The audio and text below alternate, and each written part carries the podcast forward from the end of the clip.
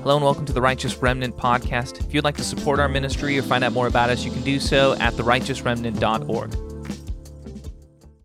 All right. Well, welcome to the Righteous Remnant podcast. This week we're doing a discussion, um, a group discussion. We're joined by Paul and Jenny Albar, some of our OG Righteous Remnant crew right here. The the righteous of righteous, the Yes. most righteous. Introduce me the right way, Dennis, or I will leave this podcast right The OG now. of righteousness. Come on now. Paul Albar. Paul, it's been a while since we've done a podcast episode together, huh? I know, man. I'm sorry, dude. I've totally been, you know, ghosting you, as the kids would say these days. I know. I'm. Yeah. I, I'll probably will lose rewards for that, but I'm glad we're doing this now. We're gonna make up for it. Um, sure. We're doing like it's a four hour podcast, something like that. I don't know how long your podcast go. Ooh, why were you blurry? What happened? There we go. Four hours. Yeah, let's shoot for it. Let's Um, do it. But I'm glad to be back. Good man. I'm glad. I'm glad. I, I I miss I miss our conversations for sure, man. Um, and we're also joined by my wife Hannah. Oh, you didn't introduce Jenny. Hello. Wow. I said I said Paul and Jenny Albar. My bad. Hello. All right. Well, um, today our topic of discussion is eternal rewards, and this is something that Paul and I have chatted about. You know, um, at least a couple times before on this podcast. But we decided it's been a while. Let's do a full episode. Let's talk about it. Let's bring our wives into it, and um, we just thought we'll have a kind of a free flowing conversation here. So, why don't you guys start off? Um, why are you guys interested in this topic in the first place? Great question. Um, it's in scripture. you know, I mean, uh, Jesus talks about it um, a lot. Scripture talks about it a lot. We've talked about it ad nauseum. I mean, I feel like everybody that we talk to knows that we always love talking about this topic, and it's precisely it's because Jesus talked about it, right? The Apostle Paul talked about it, and that there is a future where we will be judged for our works. And um, a lot of people at church, when they hear this, this is foreign to them. This is something that they're not excited about. And sometimes they even kind of like hiss at us, like, don't be saying that stuff around us, you know, works, earning works, that's wrong. Like, no. So we want to take this time to kind of unpack all of that, clarify that, and, and, you know, really kind of look at it from a biblical view that it's good. It's good to want rewards because Jesus talked about it. And that, um, um, earning or meriting um, stuff is biblical.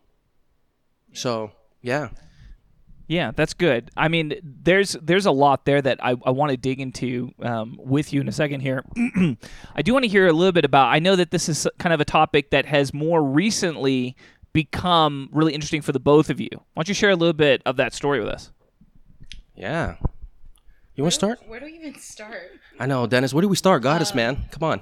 Well, you guys were Um, telling me that you guys did a Bible study. And yeah, you yeah, started doing a book study, and that kind of led into some serious convictions for you guys. So, why don't you go into it? Okay, I'll, I'll pass this to Jenny. She's she's great at telling stories. I'm not, but I will share. um, so we have a group of friends, and we started. Well, we started a year ago doing a Bible study on the Book of John, and the beginning of the year we thought, for some reason, I think it was just on some of our hearts.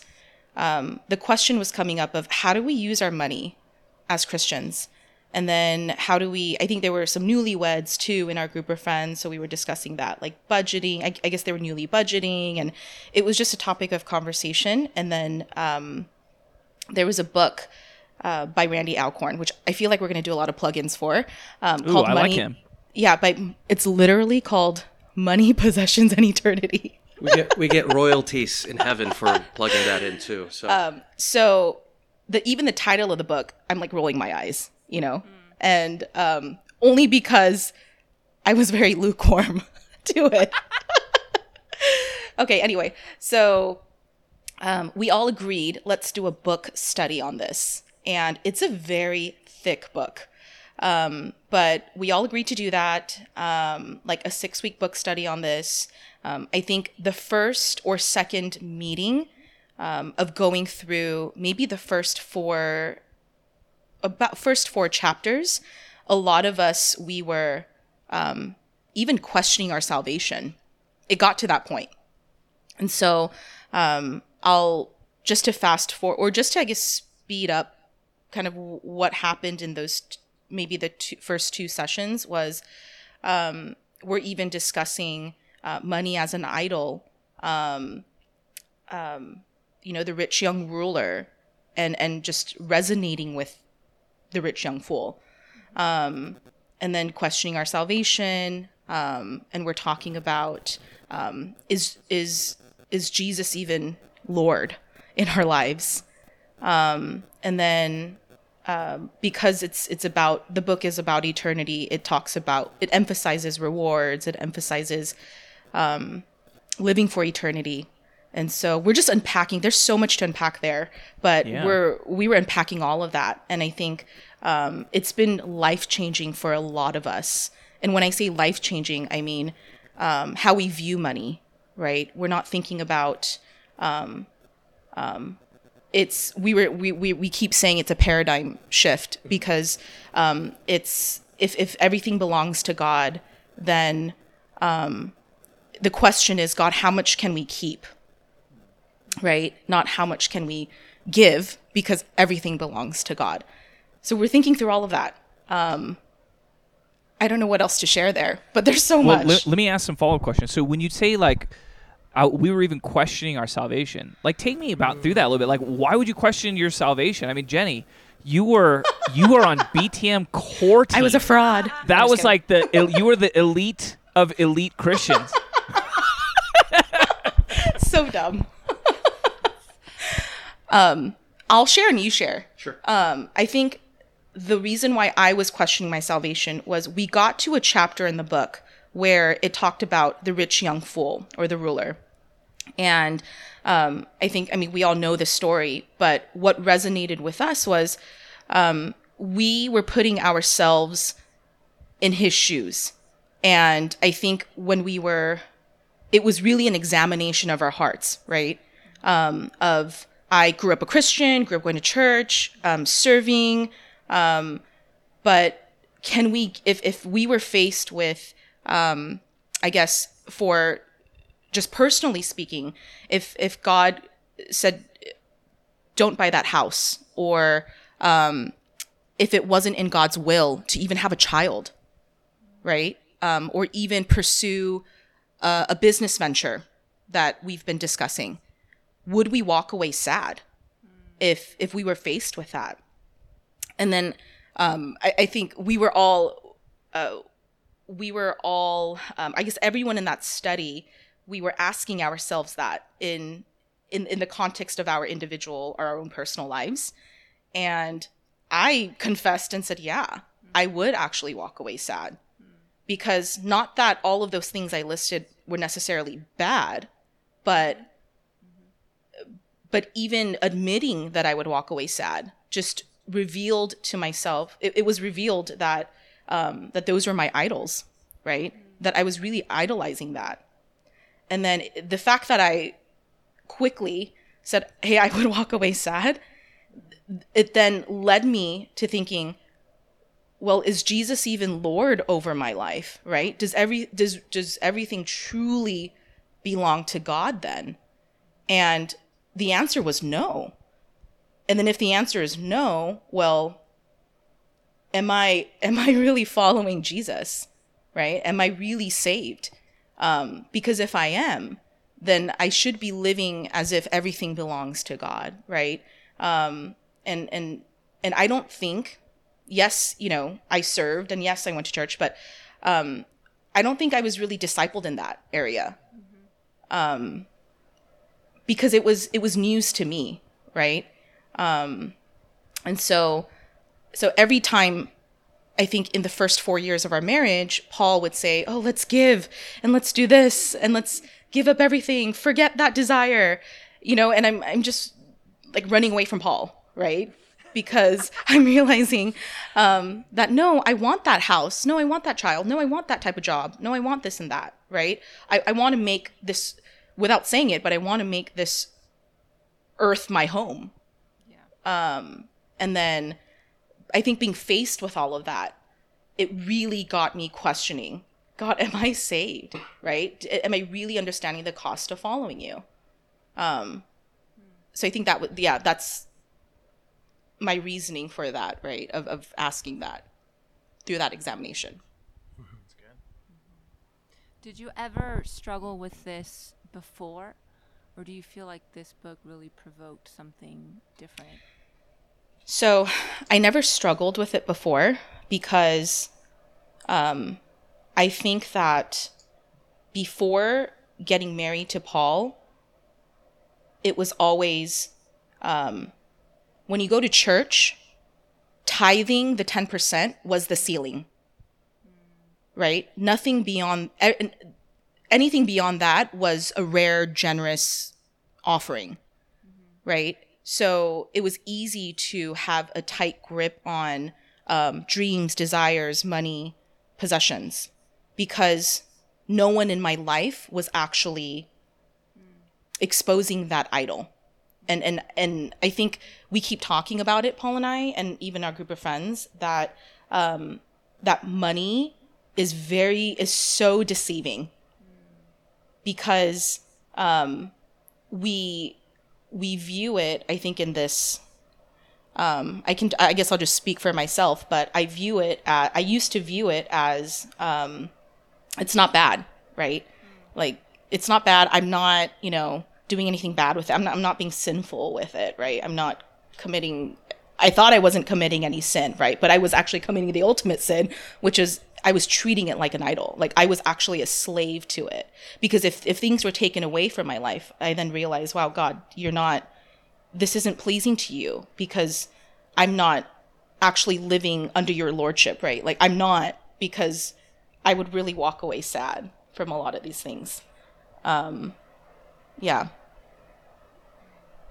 We, well, just to kind of uh, paint a fuller picture here on, on how we were so divided in this, um, if I would I would say things like, uh, maybe I, I don't know if I want to pursue that particular position. Um, Jenny would kind of imply, well, you're just lazy.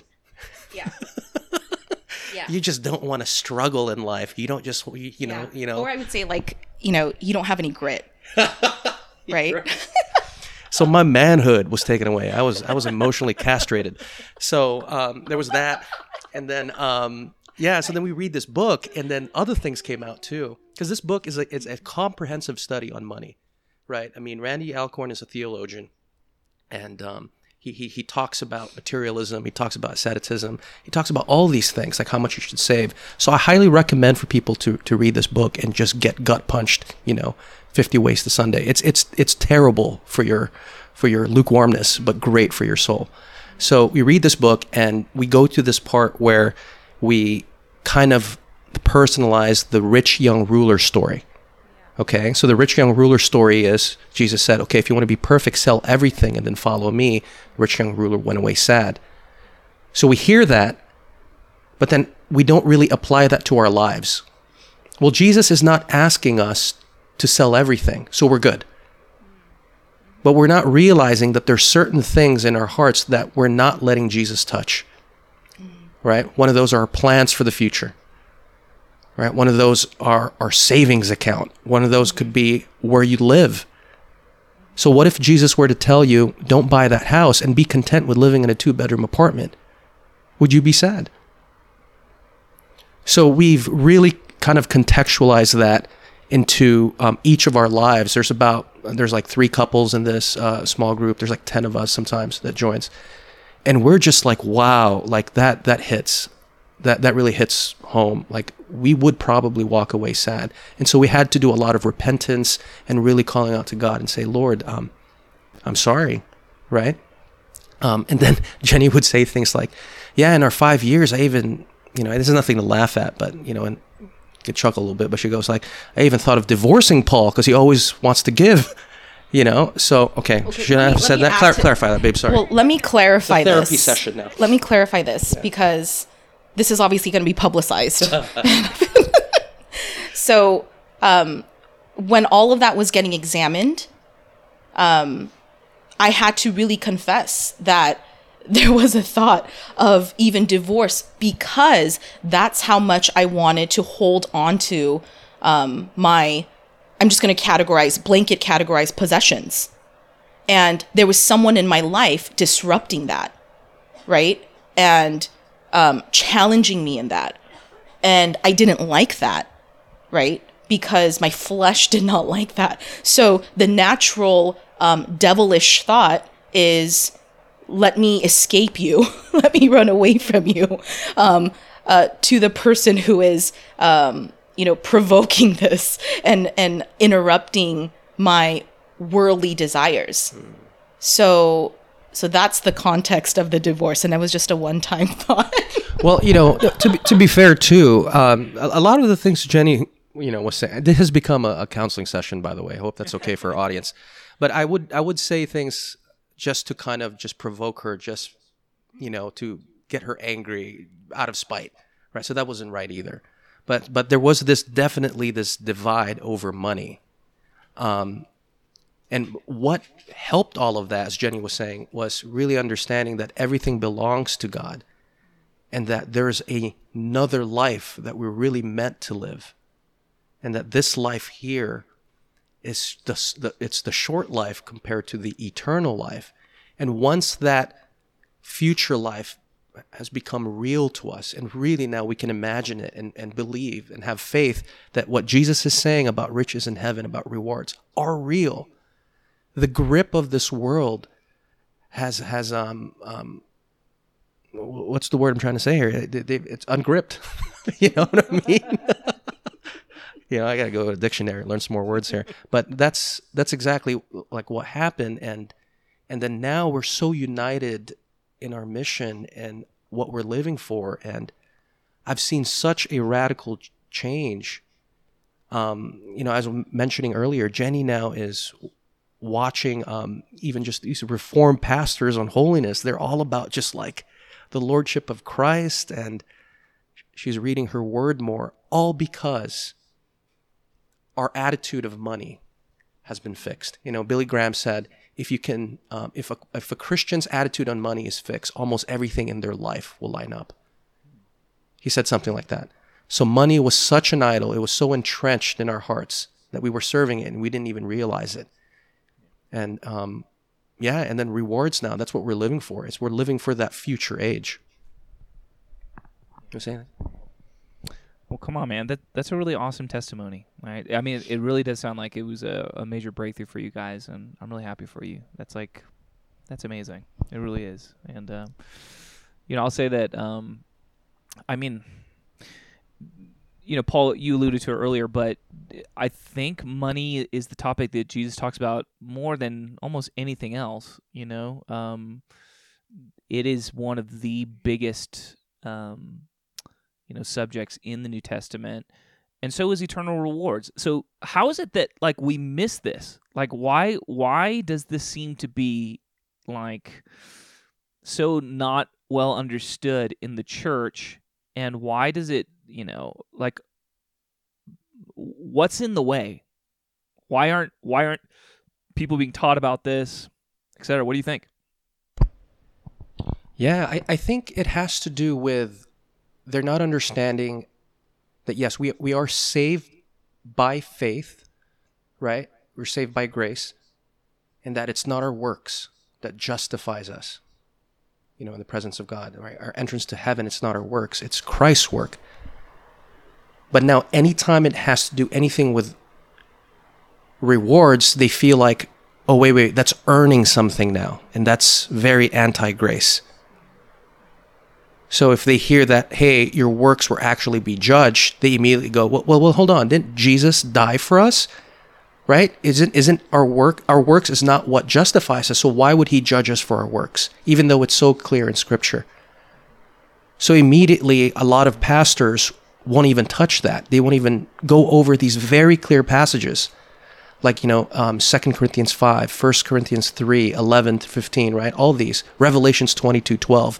That's clear that Jesus is saying, I am going to judge you for your works, and I will render rewards, and recompense, or pay out these rewards for your works.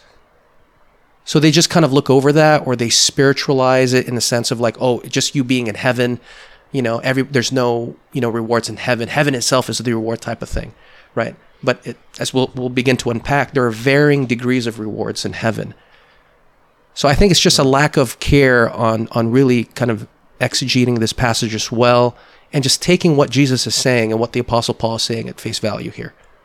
And not trying to do mental gymnastics around it.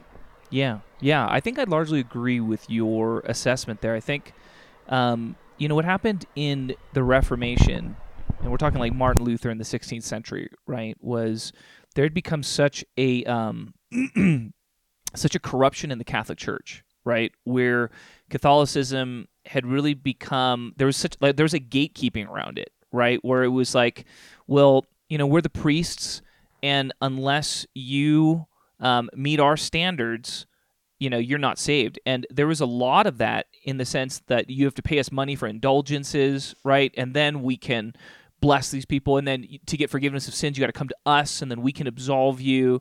And there's this huge like gatekeeping in the Catholic Church. And um, what happened was when Martin Luther read Paul, and you know, he saw it. No, it's not. It's not according to works, right? It's according to faith alone right? And he, and then the priesthood of all believers, and we don't need priests to absolve our sins. We can go directly to the Lord, right? And what happened was there was this um, this freedom that came upon many of these reformers because they realized that they didn't have to give in to the control that was so powerful in the Catholic Church. Um, but what I'm convinced is that uh, even though that revelation was really important and good for them in the 16th century, it was really an imperfect reading of the scriptures. And and what I mean by that is that I've I, I became convinced um, more and more as I studied, especially seminary really helped um, this for me. But when Paul's talking about we're saved by faith and not by works, I'm just convinced now at this point that he's not referring to good works.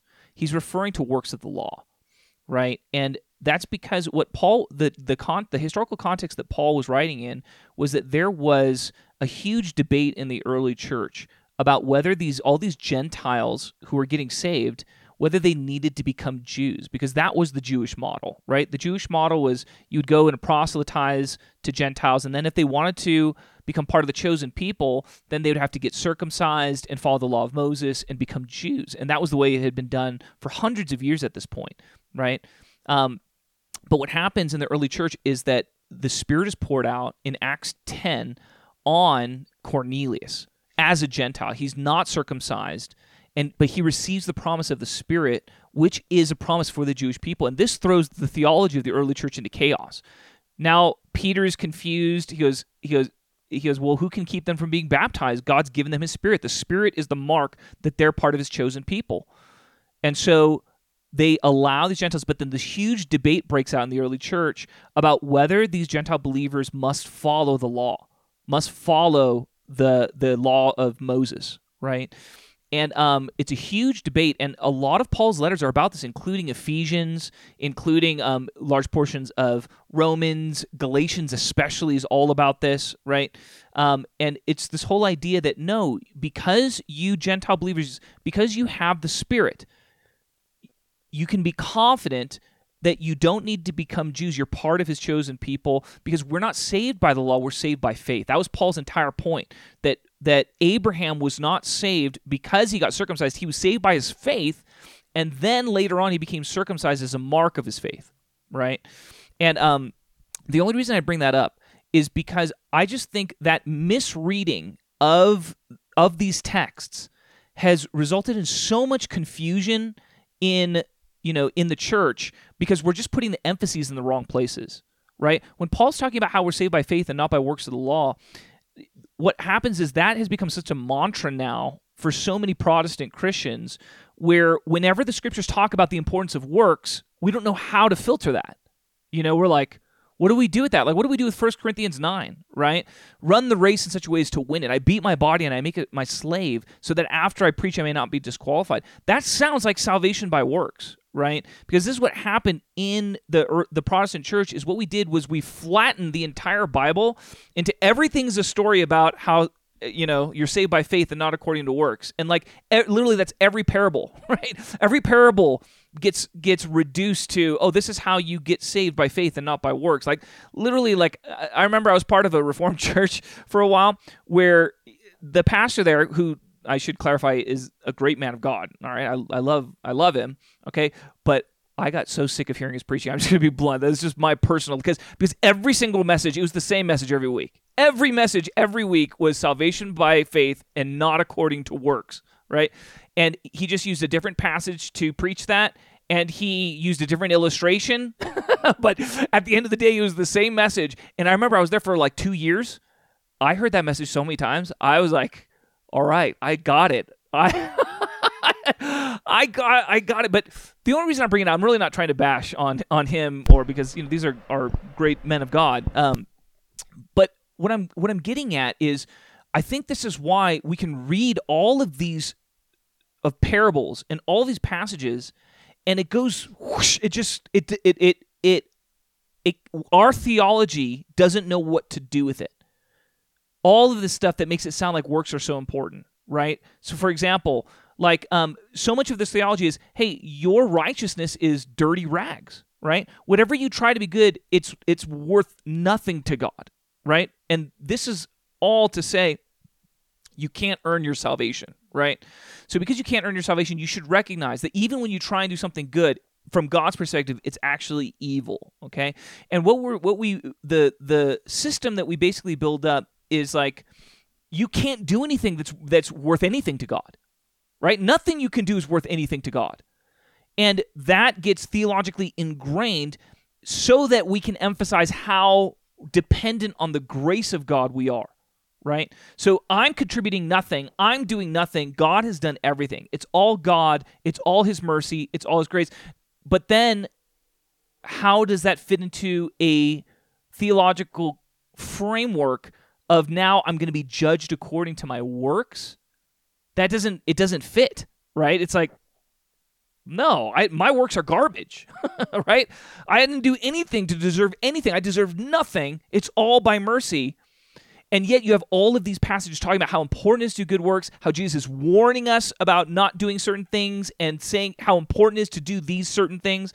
And uh, we don't have a theological grid to understand that. That's my best guess of why all of this stuff gets uh, you know gets lost on the church. And it's also the reason why sometimes it doesn't happen that much to me anymore but sometimes when we talk about works it actually really offends a lot of christians right? Where they're like what is this? Like this eternal rewards. I don't do anything for rewards. I do it because i love jesus. I do it because i was nothing. I was dirt. And he had mercy on me and he's given me everything and that's why I serve and I don't do anything for a reward like what kind of selfish backwards Christianity is that? I don't know if you guys have ever heard that, but oh, 100%, 100%. yeah, and, right. yeah. Sorry, go ahead, go ahead, Paul. And I would say that a lot of our, you know, um, um, Orthodox and Catholic brothers and, and early church fathers would largely agree with what you're saying, right? Um, um, so, but let's just say, let, us say the this whole rewards um, in heaven, it's not a monolithic kind of view. There are varying degrees of like what they feel that would look like. But let's say even more in the spectrum of the reform theology, where hey, you are saved by grace, right, by by faith alone, right? You still have to go over those passages of like 1 Corinthians 3, right? That your works will be tested and you're barely escaping as through a fire. That you will be judged, 2 Corinthians um, 5, right, by your works. All you still have to have that. So work, merit still matters, regardless of where you are on your theological spectrum when it comes to salvation. It absolutely does matter. And I know this it's been debated heavily, and I know we probably offended a lot of our reformed brothers right now for sure. So, but we just hey, we love you guys, right? So please don't cancel us.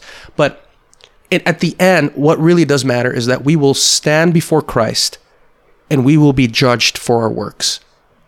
And you will be rewarded accordingly. Okay, even if if your eschatology is is that there's going to be a judgment, one judgment at the end, both the just and the unjust, and Jesus is going to dispense punishment for the unbelievers and rewards for the believers, or if you're more dispensational like I am, where there's going to be one judgment for believers and there will be the great white throne judgment in the future. The principle is the same there. Jesus is going to judge you for your works. You can't escape that in scripture. So now you have you have to look at scripture. Is scripture your authority?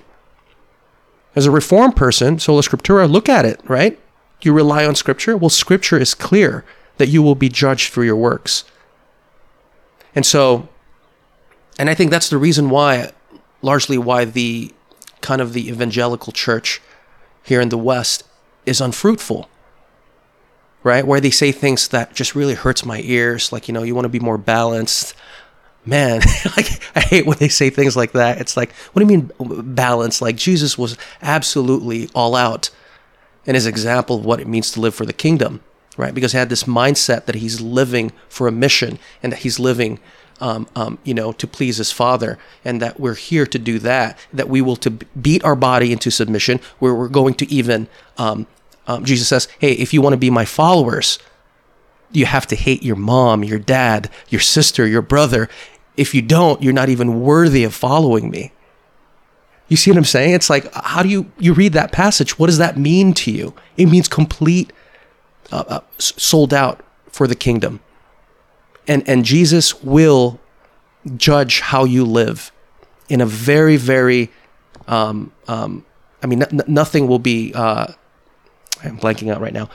There, even your words, your thoughts, your behaviors, all of those things will be laid bare in front of him. And how did this contribute to my kingdom.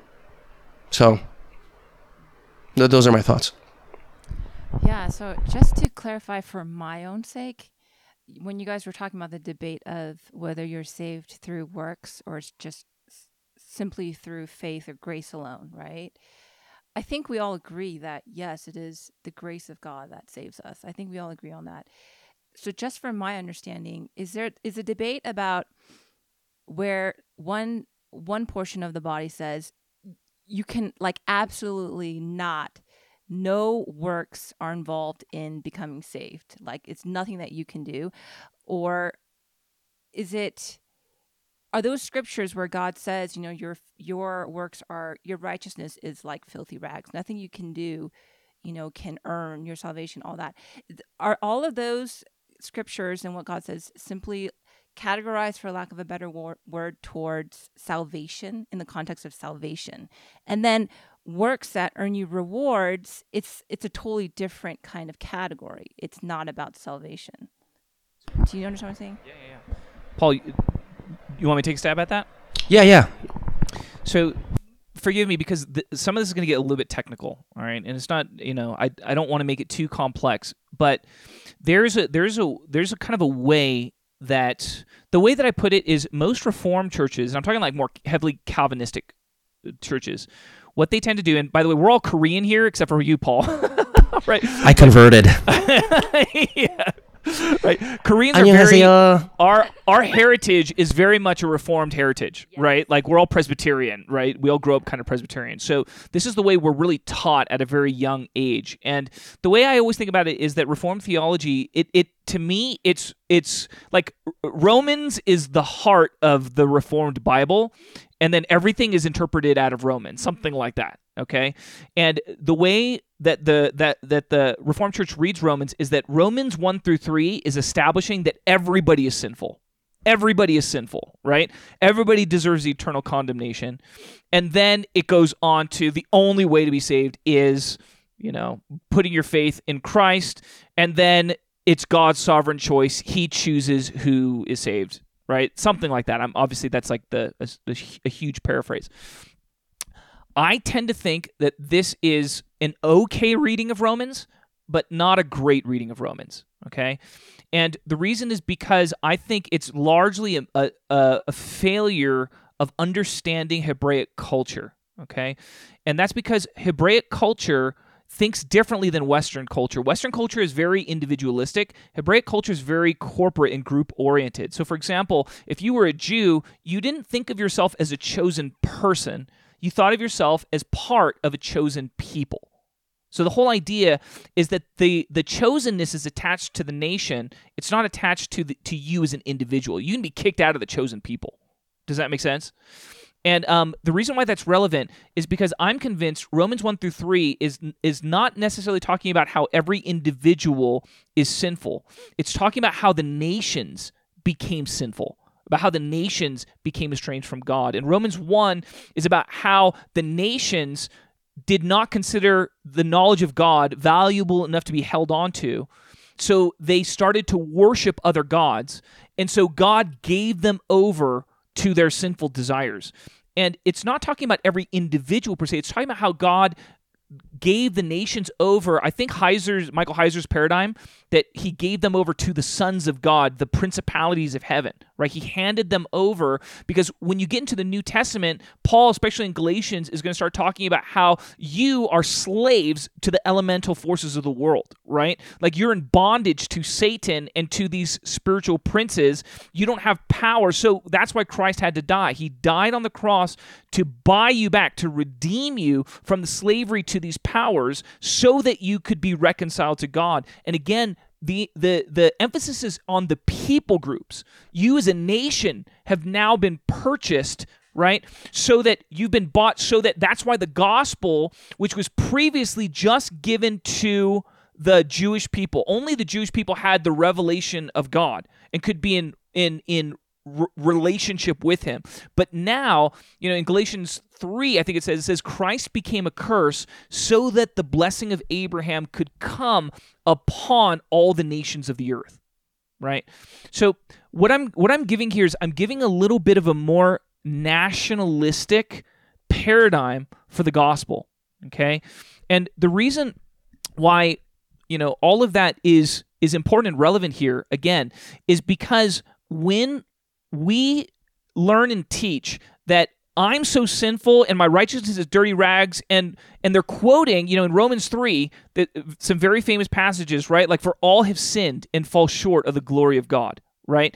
And they're all they've all together become worthless, right? There's no one who does good, not even one, all right? Those passages Paul is quoting from the Psalms.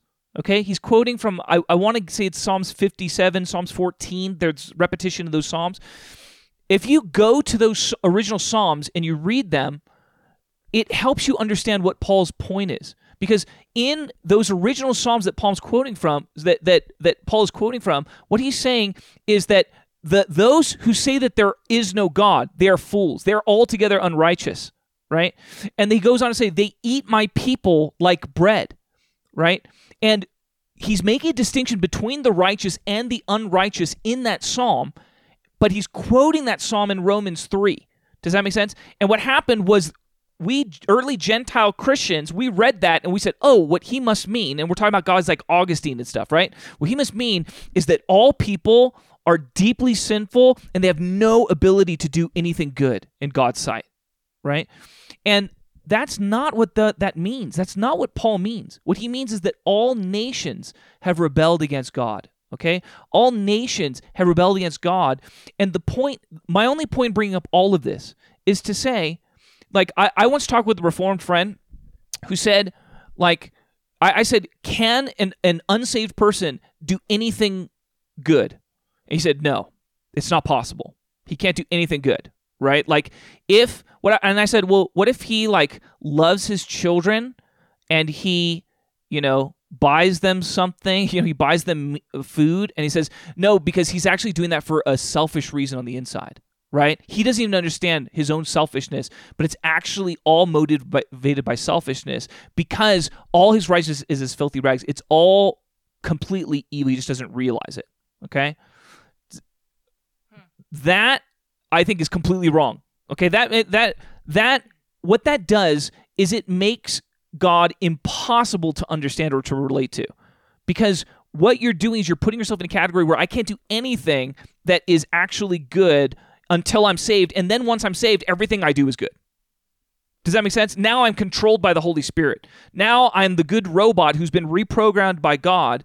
And now I'm doing everything good. And the point is, it's separating human agency from ourselves as though we have no real. Our only job is to believe right? And this is another part of the problem because the way that we define faith in that context, I think, is the wrong understanding of faith. Like, for example, like I, I serve at a church now that is a a reformed church, right? And we say the Apostles' Creed every. You you just you just predestined to be in reformed churches, Dennis. Know, man, You're just uh, right? you know what I mean. I know. we, but we say the Apostles' Creed every week, right? That's like really important, right? We say the Apostles' Creed. By the way, I believe the Apostles' Creed, okay, right? But we recite it every week, and then we do confirmations, right? Where you know, I remember, it, like, I'll, I'll be honest, I, I was I had to wrestle a little bit here because I had these, you know, young students, and the church was asking me to confirm them, and it was on the basis that they believed the Apostles' Creed, and now as a pastor, I'm supposed to say you're confirmed, you're saved, you're going to heaven. And I'm like, but I don't believe that. right? Like I don't believe I don't believe on the basis of believing these facts about Jesus that that's what the Bible means by faith. I think there's lots of people that believe those things that will not enter into heaven right? And so this is part of the difficulty of being a pastor, right, in all these different contexts because every church has their own theological particulars, and I've got to try and navigate that as a pastor, right? So I the way I handled it was, hey, I said the the church, you know, wants to confirm you on the basis of this, but I need to tell you that I think that this is not what it means by faith, right? Believing these facts about Jesus, that he died, that he rose again from the dead uh, for your sins, all that, I think that's essential, but that's not what the scriptures actually mean by faith. Faith, from my perspective, is giving your your allegiance to Christ, your believing loyalty, your trusting loyalty to him. And so and it's proven over the course of your life. So you have to finish your life having a, a vibrant allegiance to Christ in order to be saved. So that's what I communicated to them personally, right? But I told them if you give your faith to Christ and and maintain that until you die, then yes, you will be saved, right?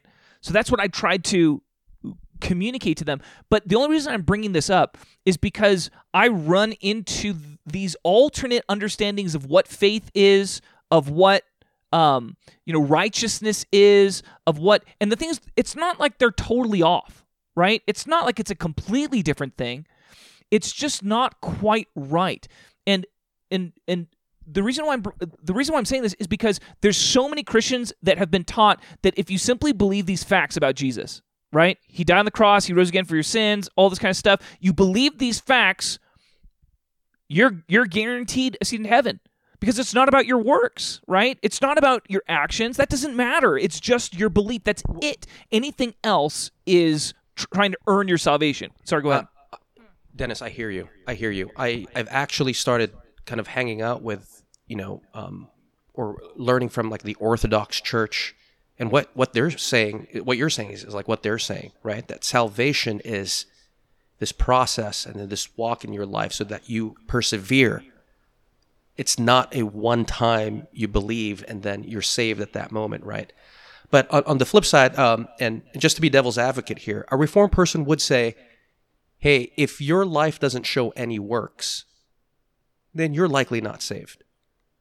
For sure. Right. So there are there are reformed people that would say, hey, you know, like sal- salvation means you really are showing it. Right. So j- just to be fair, you know, to, to I'm not Absolutely. reformed at all. Okay, I'm not reformed at all. Um, I have many good friends who are Reformed, and um, there, there's there's a lot of things that Martin Luther taught that I believe was was essential for the church, right? But that, I, I, think they did go a little too far now when it comes to works. They became um, what's the word antinomian, right? Anti-law. But they're not yeah. seeing now that there's there is merit. There is merit. The early church fathers talked about merit. They talked about the importance of works now, obviously, what you're saying here is that it does affect your salvation. Where some, me and, and, and what I believe, I believe that you are saved by faith. Your works, though, is what will show as rewards in heaven. Now, I could be wrong with that.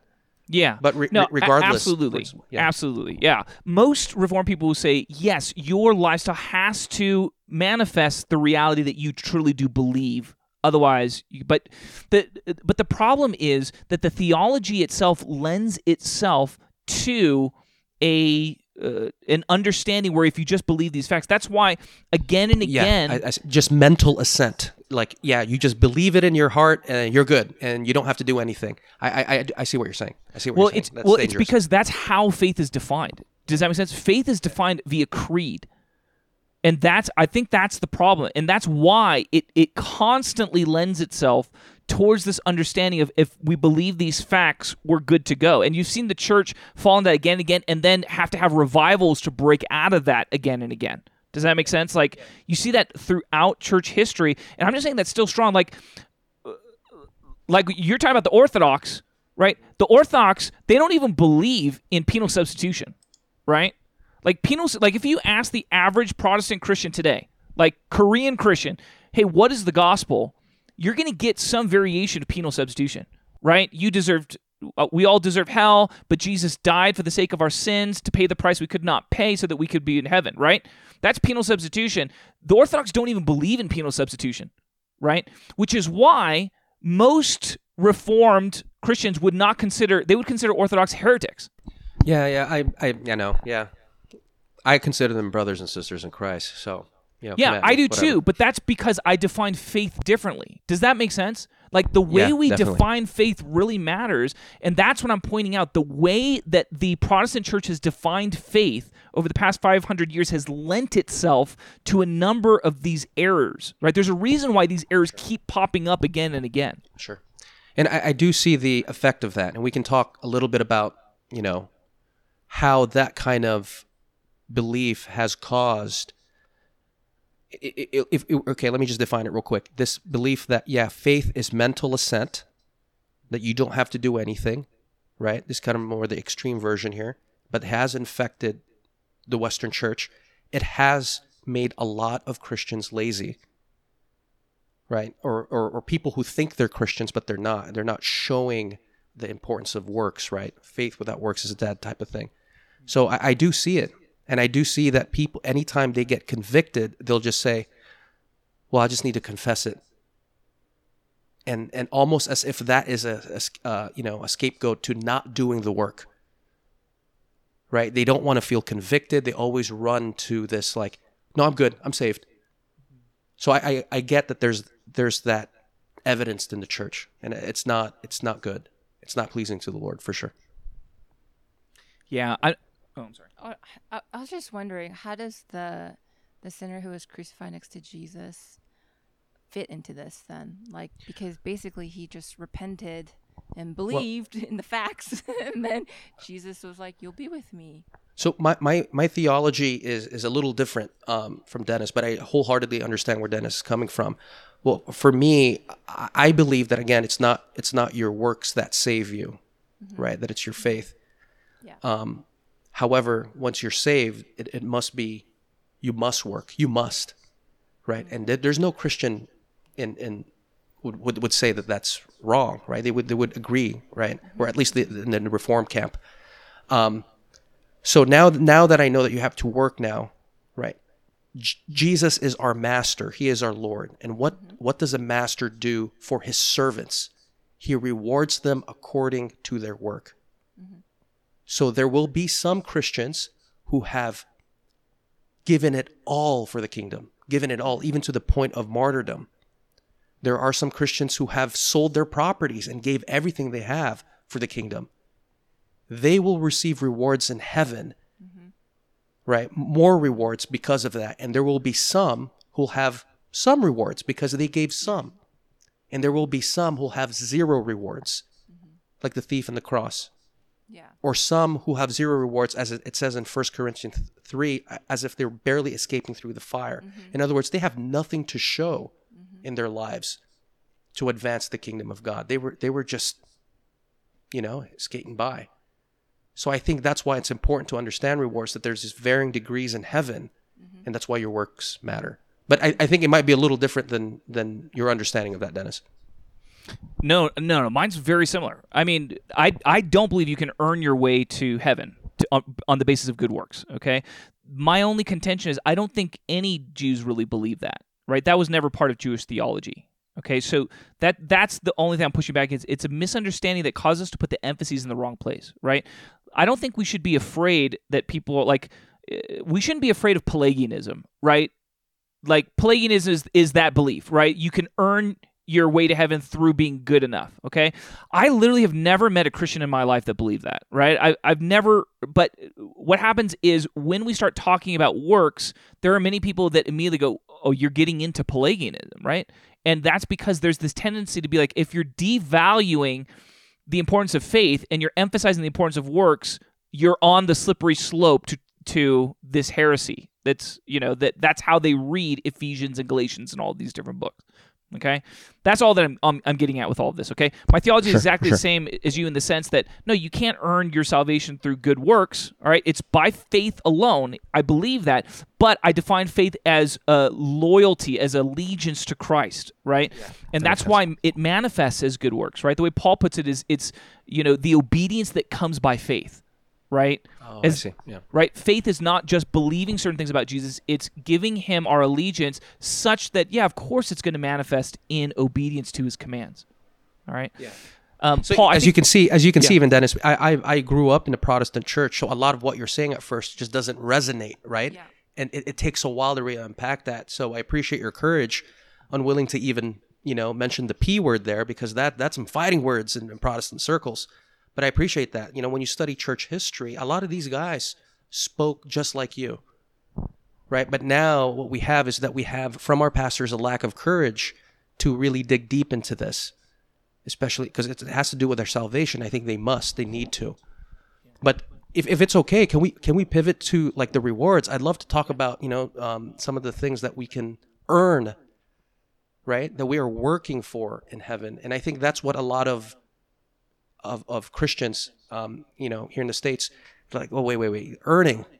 Ah, man, why are, you, why are you saying that? Like that's not nothing in Christianity is earned, or you don't work for that stuff and I'd love to really kind of you know dispel that you know belief and and you know so we can maybe go over some passages you know or we can just end this podcast and just just talk about those people who are not believing it and partially gossip. No i'm kidding. Yeah no i mean i i agreed to join because i mean i told dennis like i don't know what to say. Like Yeah. none of this was taught to me growing up you know and i don't know yeah. I not for every single korean church and you know i want to be a little careful because my dad was the pastor of the church that i grew up in. No disrespect pops i love you. But like i did not learn any of this. And sure. my concept of god and earning anything was just trying to earn his love basically or earn like your prayers always have to start off with some kind of sorry right? Because you messed up in some way for sure. right? For sure. And so this concept of like we were talking about this even the other week with our our small group, like w- w- what that got rewards? Like.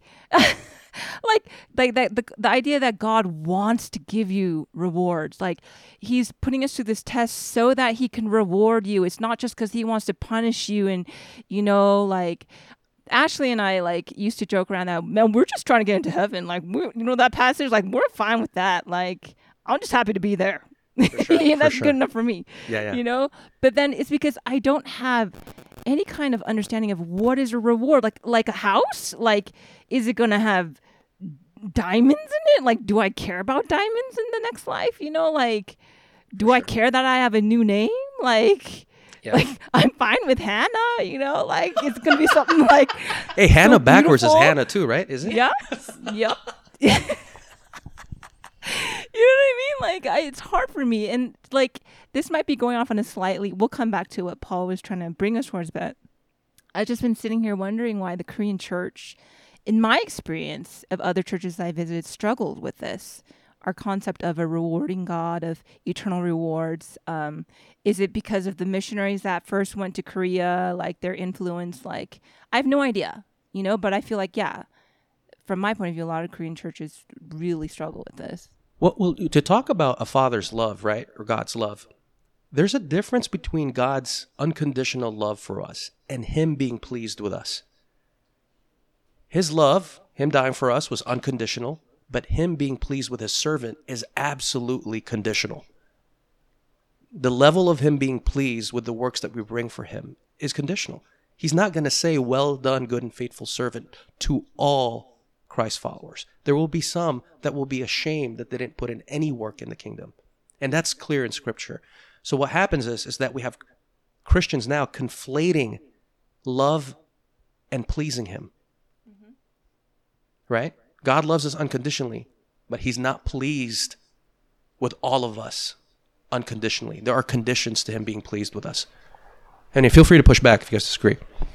I mean, I don't want to get too far off track, but it, this is like a, we could do a whole podcast episode just on this topic because I actually think it's actually really fascinating, to be honest.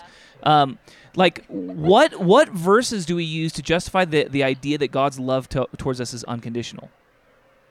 Well, Like, that I'm we not- we're, right, but that we were enemies before He died for us. Mm-hmm. So that's that's unconditional, right? That before we were even we were we were um, um, angry towards Him and we were rageful against Him, that we were enemies towards Him, and that He died for us. So that I, I do believe in that unconditional love of God for sure. I mean, but what does that mean? Like the the whole idea of an unconditional love is one that so can God not feel any? Does He feel maximum love for all Christians? Is it all at like level 100 love? I, I, I believe so. Yes, I believe that his love, just like for you know, um, well, I guess maybe we shouldn't use you know parents with kids because some parents might just say I, I don't love that kid as much as the other kid, but but I would say that God loves his children equally.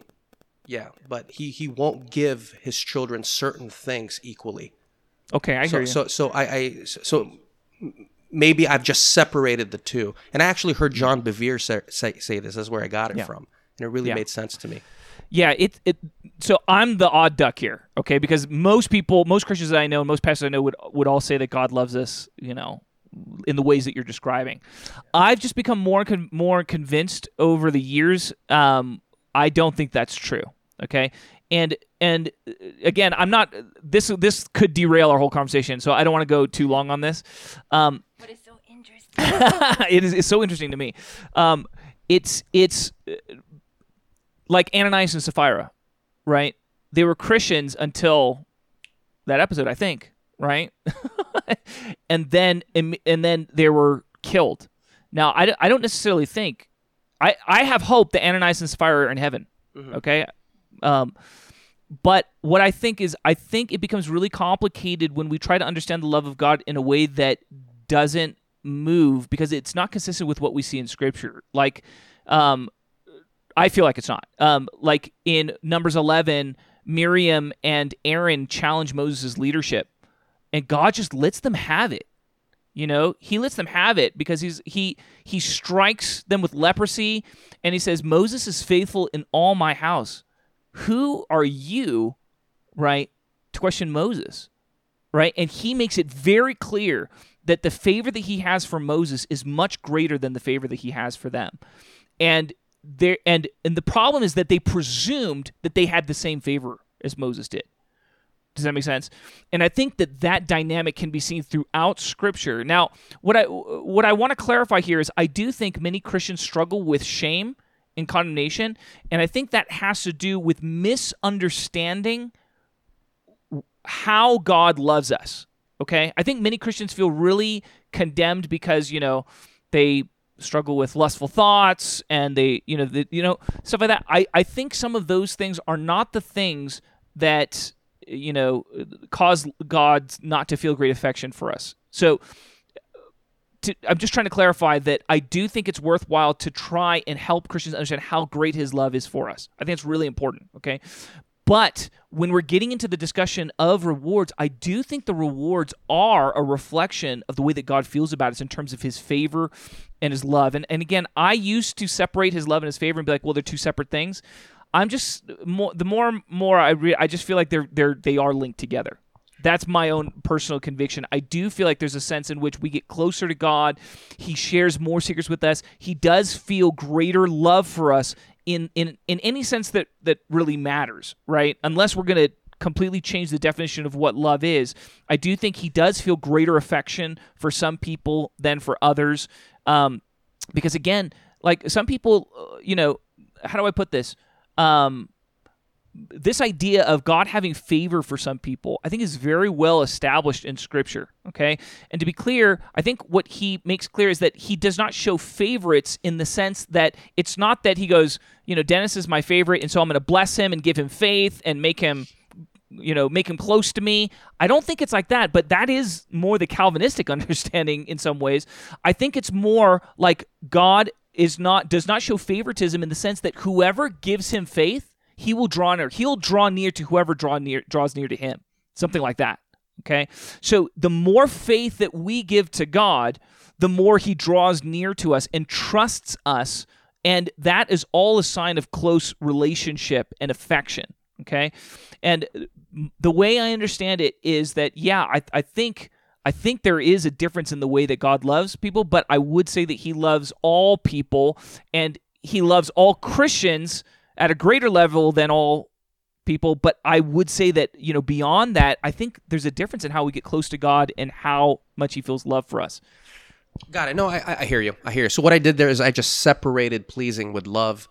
Um, yeah, I, I definitely have to really you know, ponder and meditate on that and really unpack that. that. That's something actually I've never heard of before. It's it's that's that's new to me, but I'm I'm willing to um to look into that for sure. for sure. Yeah. Yeah, I I mean, I hope it, this doesn't get taken the wrong way, you know. But as a parent, and I'm not saying that I'm God is just how I am, right? I think we're there's shades of what we can understand uh, God's character and what He's like. But as a parent, like, yeah, when I look at my kids, I feel affection for them just because they're mine. They're mine, right? There's that baseline. But there are times too of where that feeling of love or affection can grow, right? And sometimes it's it's based on you know their behavior, you know, or what they're doing. You know, they're they're more pleasing to me, Right. you know. Right. And so, again, I don't know. Someone might skew that in a weird way. No, Hannah no, says uh, uh, well- but like, you know, I- I, am just wondering if there's some similarity. How you behave and how what you put in in this world, God will respond to accordingly. Your merit matters, and that's very important, right? I mean, Dennis and I disag- like just slightly disagree on God loving us unconditionally, conditionally. But there's one thing that we're united on is that your works absolutely matter, and and God will either be pleased with you or not be pleased with you.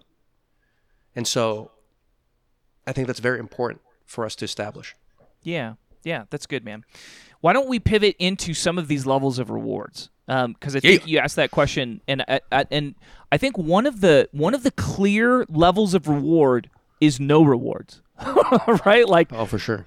yeah, and For sure. My understanding of that is that that is somebody who is saved, who gets eternal life, but they have no rewards. Is that consistent with how you guys feel?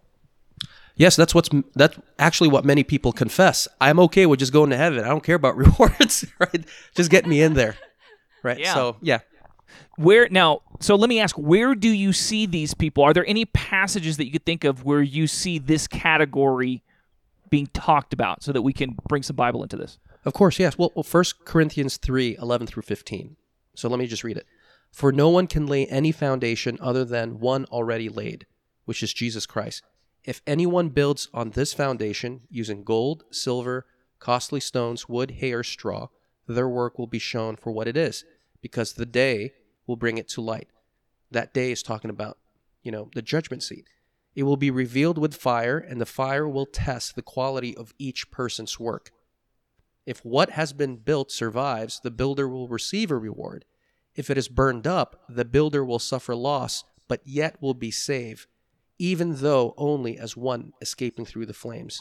In the NLT, they, they say it better barely escaping through the flames. So there will be some who won't have any reward to show, as if they barely escaped through the flames there. They have zero rewards. And then there are varying degrees of how that look like what does rewards in heaven look like and that's great to unpack Yeah, I think that that is one of the best passages that really almost explicitly seems to lay that out, right? Like that's a really that's a really clear one to me. Okay, so I think that's the A plus passage. Um, I would point out um, several of the parables that Jesus talks about, and I'm curious what you guys think about these. Okay, one of them, um, well, two of them we can find I think in Matthew 25 and this is the th- this is um you know jesus's Olivet discourse which is him talking about the end times right? The last days. And so both of these parables have to do with the, the end times. So one of them is the parable of the 10 of the virgins the foolish virgins and the wise virgins right? And what happens to the foolish virgins is that they have no oil in their lamp.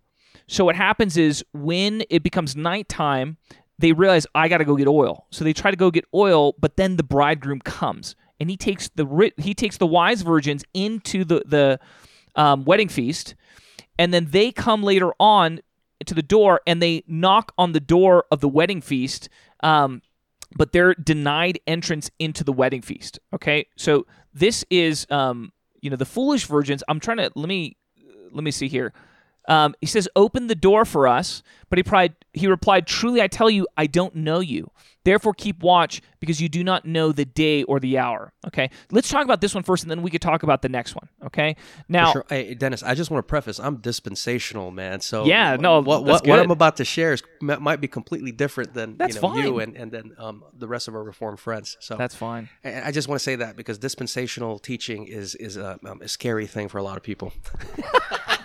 no worries, man. I mean, look, one of the things we should acknowledge is when we're talking about parables and the interpretation of parables, Yeah. right? They're they're not clear for a reason to some degree, right? So it's not the the theology isn't clearly spelled out. All right, so I don't think we should become super dogmatic, you know, about whatever interpretation we think is most likely. Um, but my understanding, this is my understanding, is that the virgins, the fact that they're virgins, speaks to their spiritual purity. In in the Bible, um, you know, adultery, spiritual adultery is when you worship other gods. Okay, so them being virgins, I think, is significant. Okay, it means that they have kept themselves pure for the sake of Jesus. They have not worshipped other gods. Okay, um, I on that basis, I tend to interpret this as being Christians. Okay, that the the foolish virgins are Christians. Now, I know many people would say, no, this is speaking of non-Christians, right? These are non-Christians who don't know Jesus. Um, I would guess, I think they are Christians. I think that the anointing oil speaks of uh, the anointing of the Holy Spirit. That anointing oil is the anointing of the Spirit that gives you effective ability to do ministry. Ministry is represented by lamps and lights because you're able to cast effective light. And the context is that in the in the time when the bridegroom returns, the speaking of the end of the age when Jesus returns, there's mass deception all over the earth, darkness all over the earth, right? Where there's confusion, people don't know where to go. And so those believers who have real anointing of the Spirit and can see where they're supposed to be going and can see the bridegroom as he returns, so they're they're in they're they're aware of the bridegroom returning and they're joining with him as he returns and they're welcomed into the wedding feast because they're prepared right for the hour all right? And the contrast is the foolish virgins that don't don't have the anointing of the spirit. They're still pure they're still christians but they don't get into the wedding feast and i interpret the wedding feast as the place where rewards are distributed. Mm. So they are denied entrance to the place where rewards are distributed. Mm. Therefore they don't have any rewards and the lord says i don't know you. Speaking of i don't have relational intimacy with you Mm. Wow, it's fascinating. It's fascinating. So that's different from like what I've heard before is Yeah. you know that it's about when he says I don't know you means you're not saved or mm-hmm. the Right. gnashing and you know weeping is you're in hell. Yeah. Like, Right. So you think that it's it's the place of reward rather than heaven itself. Yeah, I think so. And that's based not just on that, but the other parables. We'll go into a couple of those other parables, but I think they would back up that interpretation. But Paul, I'm curious to hear your your thoughts on what what's your interpretation of that passage. Yeah, well, first of all, that's that's fascinating. Dennis. I've never thought of it that way before. So I'd love to, you know, continue this talk with you, you know, sometime later and, and really unpack that. But for, for mine, it's like what um, Hannah said. It's that th- those that were didn't have the oil, right, were not saved. And here's here's where my dispensational training comes in. So my understanding of that parable is the Galilean wedding tradition. So when Jesus started talking about that, he was speaking about how Galilee, um, how Jewish people do weddings. So um, what would happen is, I, I'm not sure. Are you guys familiar with this? With that by any chance? Right. Well, just for our audience who's not. Um, you have the the person or the bridegroom or the person or the guy that would go to the father and say, "Hey, I really like your daughter. I would like to marry her." Right, with her consent. And then the dad would ask the daughter, and then the daughter goes, "Yes, I would like to marry him." And so then they would be, um, they would drink wine, and they would be betrothed. So that would be kind of the marriage contract, right? So at that point now, they're betrothed, and the bridegroom would say now to his betrothed, "Hey, I'm going to go to my father's house, and I will build a place for us." Yeah. and I don't know what time I'm coming back. Only my father knows. So he'll leave to his father's house and they will build either an extension of a room or kind of a small little house next to the father's house. Or then one day the dad will say, okay, now that that house is, is complete, go ahead and get your wife. So he builds he builds that um, honeymoon chamber, and then the father then will say, "Hey, it's ready," and the son has no idea when it's ready. And sometimes in Jewish customs, they'll even play around where the dad will goes, "It might be today, it might be tomorrow," and the son's like, "Dad, I really want to go get my wife now." You know what I mean? So it'd be like that, right? And so, um, and as as the the nearing of the honeymoon chamber is built, he would go ahead and send signs to his betrothed saying, "It's almost there. Get ready." In the meantime, right, the betrothed or, or the lady will be over there at waiting, and she will adorn herself in in wedding clothes to let people know that she's set apart for her bridegroom. And then go back to the to the bridegroom. The dad will finally say, "Hey, go get your your bride." And so him and his and his um, uh, groomsmen will go, and, and sometimes will go at night like a thief in the night, and they will blow the shofar, and they will take the bride and kind of rapture her away. And so now you see kind of like the dispensational Is that what themes happened here. to you, Jenny? That's right. so so so now go back to the parable of of uh, you know the ten virgins. Um, there were some um, um, of the um, the virgins that would have lamps with oil, and some that were like, ah, they're not coming tonight. They're not. They're not going to show. He's he's not coming, so they're not preparing. So that shows somebody who's really not believing in the bridegroom. They're almost kind of this wicked people that are just like not having faith or they're lazy and something like that. And finally when they come like oh my gosh get, get me some oil get me some oil right? And so they get left behind. And then once the bridegroom gets the bride they will go into the honeymoon um, wedding feast for seven days which is symbolic for seven years and people will be left behind here on earth type of thing which is again I, i'm not dogmatic on that i could be wrong in my interpretation of that but that's what, what i hold to and what i was raised in hopefully that made sense Yeah. Yeah, thanks for sharing, Paul. Yeah, it's interesting. Okay. Um, the the other parable that I would like to point to is the next one, the parable of the talents, right, or the bags of gold, right? And in particular, what we see is that the the one who's really faithful, right, has five bags of gold. He multiplies it, and then he takes ownership of ten cities. All right. So I think this speaks of one of one of the clearest rewards that Jesus talks about, which is authority. Okay. So I, I would say that this parable is about authority, right? How we're faithful with riches, his riches on the earth, which don't seem like that much sometimes. Um, but we're the what it's going to do. It's it's showing how faithful we are, so that we'll be entrusted with much greater things in the age to come. yes Okay, um, and for our discussion, the relevance is the is the lazy servant, right? The one who takes his his talent or his bag of gold and then he hides it in the ground, right? And then um, and then the master reply, you know, comes back and he says, "Master, I knew that you were a hard man, harvesting where you have not sown and gathering where you have not scattered seed. So I was afraid and went out and hid your gold in the ground. So here it is." As master replied, "You wicked, lazy servant. So you knew that I harvest where I've not sown and gather where I've not scattered seed. Well, then you should have put my money on deposit with the bankers, so that when I returned, I would have received it back with interest." We can have an interesting conversation about what that means.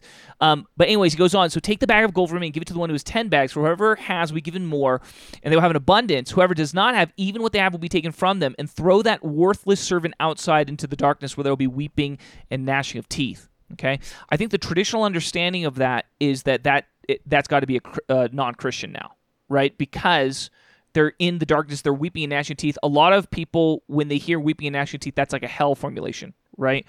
Um, I tend to think that that is not speaking about hell. Okay, I tend to think that is speaking about um, the outer darkness, which is the place outside of the wedding feast. Okay, so the, imagine this incredible party is going on where all the rewards are being distributed, and the ones outside are the ones who are weeping and and angry and filled with regret and sorrow because they understood that they they were faithless in this life right? And yet he's still a servant right? He speaks to him as a servant all right? Now i would contrast this with matthew 24 in the in the previous chapter, Jesus talks about a, a manager who's not faithful. Okay? So I hope this isn't too technical for me to jump into, but let me just outline this real quick. In at the very end of chapter 24, he talks there's a there's a manager. He puts a manager in charge of his servants, and what happens is the manager starts getting drunk and starts abusing the other servants. All right? And so what happens is that Was that 24, Dennis? is it not 24? Yeah, yeah. Where So um the very end, 45 Oh, sorry, sorry. I see it. I see it. 46 right Mhm. um so the the servant the manager who is faithful it says in verse 47 i will put him in charge of all my possessions right? But suppose that servant is wicked and says to himself my master is staying away a long time and he then begins to beat his fellow servants and to eat and drink with the drunkards. The master of that servant will come on a day when he does not expect him in an hour he's not aware of and he will cut him to pieces and assign him a place with the hypocrites where there will be weeping and gnashing of teeth. I think that speaks of being thrown into hell. Okay? Because in this in this example this manager is actually killed right? He's killed. He's cut into pieces and he's assigned to place with the hypocrites. So i think this speaks of a much greater and harsher judgment against leaders in the body of christ who fall into this behavior pattern okay? And the behavior pattern here is he um he begins to eat and drink with the drunkards and that speaks of, of in overindulging in the wine of the world right? The pleasures of this life he overindulges in the pleasures of this life and then he begins to abuse the those that he has been put in charge of. And i think this speaks of abusive pastors and abusive leaders in the church that begin to spiritually abuse right those under them.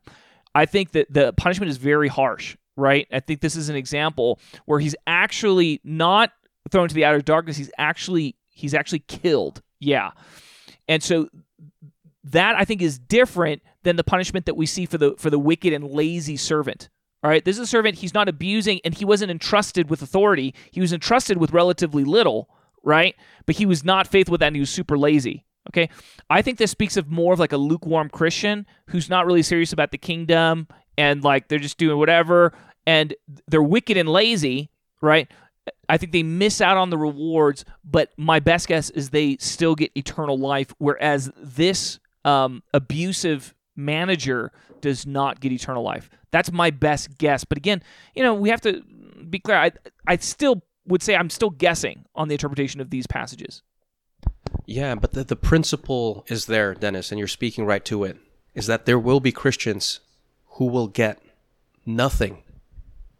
And there will be Christians now who will be judged more harshly and more strictly, especially pastors. That's why, man, man, for all the pastors, like I'm praying for them. Their motives will be revealed at the judgment seat of Christ. Right? If if you're a pastor and you're doing it just because for a salary or for notoriety, right, or fame, that's all going to be revealed. You know, it says that in Hebrews, I believe, where every thought, every motive, every impure motive will be brought to light. All of those things.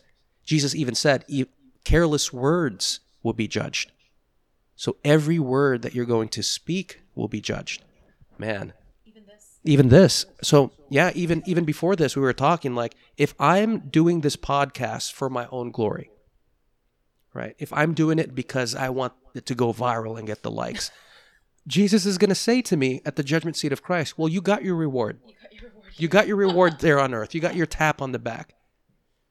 And that, I mean, if you read the Beatitudes, Jesus talks about that. If you're going out and praying and you want people just to hear your lofty prayers, okay, all right, there, you got your reward. If you're giving and you and people see how much you're giving and they're tapping you on the back for that, you got your reward on earth. And that absolutely crushes me to think that I could be living like that. Right? Your your motives, your thoughts will be laid bare. I mean, some Christians would say even in front of other Christians they would see that they would see what you were thinking. That's a scary thought. I mean, I'm just sitting here wondering because I'm trying to understand all this mysterious stuff about the Bible. And my only, I only have this this human life that I've lived so far as reference, right? So, what do you guys think these rewards are. Like I know the Bible tells us a white stone, you know, like I know we're supposed to get glorified bodies, right? Like I'm looking for that. Like I don't want uh, no more. My more body's scoliosis. already glorified. Sorry. Lord. But like you know what I mean? Like what if if we're told not to store up riches here, why should we want to receive eternal riches? What does that mean? Is it literal riches? Like sometimes I hear Dennis walking around saying, like, Lord, if I can only have a shack in heaven, I am still happy, you know, like and I'm like what I'm paraphrasing. Like, what does that mean? Like, is he really going to be happy in a little shack? Like, like, what do you guys think these rewards like are? Because it just sounds so mysterious. Like, what's a new name? You know, like, what's the significance? Like, I would love to know. Yeah. Well, w- one thing is clear for me, and Dennis talked about that, is rulership. That some will be given cities to rule. And the passage I go back to often is Matthew 20, where James and John bring their mom to talk to Jesus and say, "Hey, Jesus, in your kingdom to come, right? Um, make make my sons your co-regent, make them kind of like you know the prime minister." And then Jesus basically said, Hey, if you're living with that thought of you're going to lord your authority like the Gentiles, you're, you're, you're not going to be rewarded in the age to come. You want to live humbly here, even to a point of being a slave, so that in the age to come, I will reward you with real authority, where you'll have authority over nations. So you'll wear a crown, and, and you'll see that in scriptures. Christians wear crowns. Not all will wear crowns, some will wear crowns and that symbolizes rulership. So that's one thing that's clear for me. How about you, Yeah, yeah, I think that is one of the, the clearest rewards, right? That is offered. Um, wealth is another big one, right? That I think is pretty clear. Um, we see that do not store up your wealth on earth where moth and rust destroy, right? Um, but store them in heaven. And uh, there does seem to be a real way in which some of us will be wealthier in the age to come than than others. Okay. why would wealth matter in the next age? yeah so my wife is asking why would that even matter right and again i think i think that's because the the dominant paradigm is that we're going to go up to heaven sit on a cloud and like play a harp and sing forever. Like what do you need wealth for in that context or rulership or anything else? And um, that's why i think um, a lot of the work theological work that's been done specifically on resurrection is actually really important. And the whole idea there is that the emphasis of the bible is not on us going to heaven when we die. It's on the fact that we're going to be resurrected on the earth with glorified bodies. Okay, and I think that is actually the real emphasis of the Bible. And and what I'm getting at there is I I think uh, the age to come will look much more like this life than we tend to think. Okay, like I tend to see like I tend to think of it like Star Wars a little bit. you know, um, obviously Star Wars. I'm not trying to say Star Wars is heaven. You heaven. saying I'm Jabba? That's messed up, Dennis. wow. Wow. You just lost rewards for that, Dennis. I know you were thinking it. It's going to be revealed at the judgment seat. Yeah. I, I just think um I, I just think I think we're gonna have jobs in the age to come. Okay, I think we'll have r- actual jobs. I think we're gonna be eating in in the age to come. I think um you know I think we'll probably be colonizing other planets in the age to come. C.S. Lewis think- talks about that. Yeah, I think it's likely. I think God, if if I had to guess, because you know one of the big storylines in the Bible is this idea of the divine council, right? The princes of heaven. And um, you know, I've talked a little bit about this, but I think it's actually very integral to the biblical framework. All right, and that's because um, what we see in this age is that the the princes of heaven are ruling over the nations of the earth in this age. That's really what the past you know six thousand years has been about, and in some ways, it's been a test for them and for us. But what we see is that the plan of God is to replace many of those princes. Okay, and so the idea, I think, is that some believers will be exalted to that level, right, of sitting on the divine council, if I had to guess. Um, and this begs the question would God then create other species that we would play a role in ruling over, like the archangels ruled over us in this age? I think there's a pretty good chance that stuff like that's going to happen. If I had to guess, okay. Um, Yeah, we, we were just talking that we were talking about that. How would colonizing, you know, or ruling over planets look like? And and, and it's I, th- I believe it's okay to speculate on that. That perhaps God would create other creatures that we will rule over. Um, and there's one thing for sure: there will be Christians who will be ruled over. Right? Just there will be Christians who rule. There'll be Christians who won't rule. you know, I joke. Sorry, this is nothing intellectual. This is just I joke that Dennis is so much more faithful than I am in this life. That in the next life, I'm afraid that my jaw will be like his housekeeper or his cook again.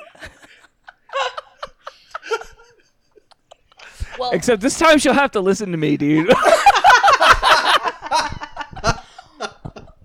But hey, but you'll have the best equipment, Hannah. I don't want those golden gloves. You you'll be flying around on, on that vacuum. on that Little vacuum. cook in his shack in heaven.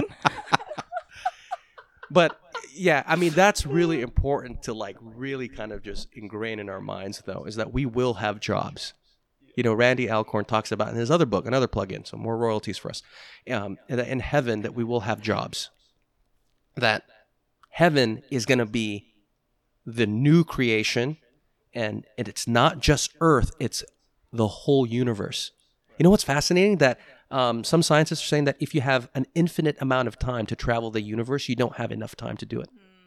Even if you have an infinite amount of time, Because it's always expanding. it's always Right, yeah. expanding.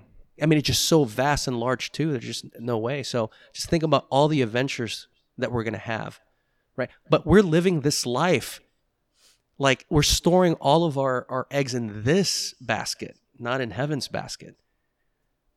Eternity is forever. This life is what, 70, 80 years max? You could even die tomorrow. Right? So so you can do things now that can deposit into your heavenly account. And the apostle Paul even talks about that in Philippians, or I think it was in Philippians, where they were giving. And he says, I'm happy that you're giving because this is going to be a credit to your account. Not because I have food to eat and things like that. You know, the Lord will provide for my needs, but this is a credit to your account. Your giving will be written down, and Jesus is going to reward that. So, generous giving is another way that we store riches in heaven. That is actually the primary way. So, if you're living this life, look at your bank account. Right? Where are you giving? If majority of your giving is here on earth, then your treasures are here. It's not in heaven. So if you want your treasures to be in heaven, and these are literal treasures, I mean, we only can speculate what those treasures are. But if you want your treasures in heaven, right, and have faith that it's going to be more glorious than what you're experiencing on earth, you're going to start now, okay, I'm going to give to ministries. I'm going to give to Christians in need because God is writing all of that down. And that's that's a sure way that you're storing your riches where it won't rust, it can't be stolen. Yeah. I wanted to actually ask Jenny if she had anything more to share about, you know, her this whole process she's been in and because like I I grew up pretty poor, right? So I don't really care about jewels and, you know, nice car and or whatever, right? Like it it's not that those are bad things, but I just don't really have much value for it because I didn't grow up with it. So it's hard for me to transfer this, oh, but I really want the riches in heaven. Is it just because it's eternal and it will not fade away or break down or what have you? You know, like, what do you, because I know when you're sharing earlier, Jenny, when you said that for you, something that really convicted you is when you realized that everything belonged to God, right? Mm-hmm. That Yeah. I can understand more. Like that, I can relate to more than, oh, but you really want this house in heaven. You know what I'm saying? So, like, is there anything more, like, or can you share more about like what, what that's been for you? That's a lot. That's big. um, I think, I mean, I think the big, I, I think, I think for me, and it's obviously going to look a little bit different because our, um, what we consider to be a, a possession, even like an obsession, is very different and it differs. Um, but yeah, I, I think well, I, I- well, first of all, just listening to everything. I think um, growing up in in the church. Cerritos, born and raised. Yeah. oh my gosh! Don't say my address or don't say where I live. in public. I'm private. I'm a private person. Cerritos, Pennsylvania. Well, so I may or may not answer your question, but let me. I just want to start with this: is that um, in church, what I remember is um, I wasn't really taught on heaven, right? I he- I think heaven was not um, like at a at a midweek Bible study. It wasn't on Sundays. It wasn't something that was taught. So it it wasn't something that I was excited about. Therefore, um, because I didn't understand um, my you know my my eternal home, I couldn't really get excited about it. Right? I just wanted to get saved. I just wanted to make it. Um, and um, I think because of that, there was no interest in rewards or incentives. Right? Um, so so so that's a thought, and then I think I I- will say probably the first couple years of our marriage, I was very lukewarm, um, and I think that's why I was thinking, oh, I got. I, I, I felt like the Lord saved me again because a lot of um, a lot of the big idol of um, of money and possessions was really exposed and i think i think we'll use a very um, american dream example of of a home right is um, paul would always say in the earlier years of our marriage of um, like if we pass by a house, I'm like, oh, that's a nice house. And Paul would say, I just, I can't wait for my eternal, my, my house. Um, if I get a house in eternity, you know, and I'm just rolling my eyes thinking, well, let's just save, let's just save for one here. Why are you, why are we talking about Why are that? you so lazy? yeah, I- would say you're just, you're just, that's an excuse, right? You're just Get being lazy and you, you just don't want to work for one here. Right. Um, but I, I feel like that um yeah I, feel like i had to really repent of that of um just trying to make my home here um but hannah to your point it's not that for me it's not you know the jewels it's not jewelry it's not all of that right but it's the comfort and i put a lot of um stock in comfort right? I um and i think once that was getting disrupted and once that was getting um challenged that's when i realized oh wow i actually just want to be a comfortable christian here. You know i don't um i don't want a husband who is challenging me and challenging that comfort actually. So i i had to do another confession to Paul in front of my friends and say, you know, I actually, after I'm learning and, after God is exposing all of this, I'm realizing that I actually just wanted a a guy who just went to church on Sundays.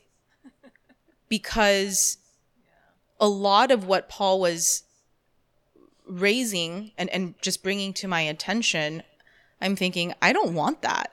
I don't want to give stuff up. That's mine you know it belongs to me actually not god's or to not not to god um so yeah i don't know if that answers your question hannah but i think that um that the things that i valued i didn't realize um i never had eternity in mind right? I never really thought about rewards. I think um dennis and paul are the really the only people in my life who talk about eternity and and talk about rewards. Um because i never really learned that in, in church right? Um and then once i did i thought wow these are great incentives right? But at the sake of at the sake of like what do i have to give up right? What do i have to sacrifice? And i didn't want to sacrifice anything. Um and that that was a big tell of where where my heart where my faith was at. Um yeah. No, just a little tiny question. Um, did you grow up in like a fairly stable, comfortable type of life, or is that something you didn't have, and so you're afraid of not having it? i Just grew up very comfortable Okay. yeah, very comfortable. um, comfortable. yeah, it. this is Korean it's comfortable. Um, so when I say comfortable, I mean my parents gave me everything. mm. They they were very selfless, right? They didn't go on vacations. They didn't buy luxurious cars. Um, they didn't um, you know do construction refinance their home and do construction on their home to make it bigger right? They used that money and and poured it into um, me and my brother right? Into education into extracurricular stuff um, into our cars. Um, yeah they gave us everything. So i was very comfortable and then going to church with them and i'll probably call out that generation of christians that korean christians um, is that um, the example that I saw of going to church with them, going to their their small groups, right? As a child, um, what I observed was um, they're all competing for who has the nice bag, the nice car. Who's I remember my dad told me one time that um, it, that that it was also known of who was the biggest tither, you know. Um, so so I think I grew up observing that, and um, but my parents weren't. It, it's not that they were. Um, I think they were competitive in other ways, right? Like, oh, my kid does this, or they were they were. Um, it, it looked a little bit different. Not that they were spending money on themselves like that, but that's what I observed, right? Um, but yeah, so we didn't grow up rich, but we I grew up very comfortable. So then meeting Paul, right? And uh, meeting Paul, I became poor. No, I'm just kidding. Um, I mean, so, and then meeting Paul, I think because I was never really discipled in that area, even for my parents, right? They never discipled me in that way of um, to be more faithful. Like, what does it mean to yeah. um, to really follow Jesus, right? Um, I was never discipled in that way, and I think all I knew in my Christian upbringing is the Korean church, and so um, and and what is and my experience was um, serve till you die, right? Serve till you get burnt out, and um, and we do that well, right? Yeah. We do it well. Um, but I was also not never really taught on heaven, right? Yeah, why do you why sh as a Christian why do we even get why should we even get excited about heaven? Yeah.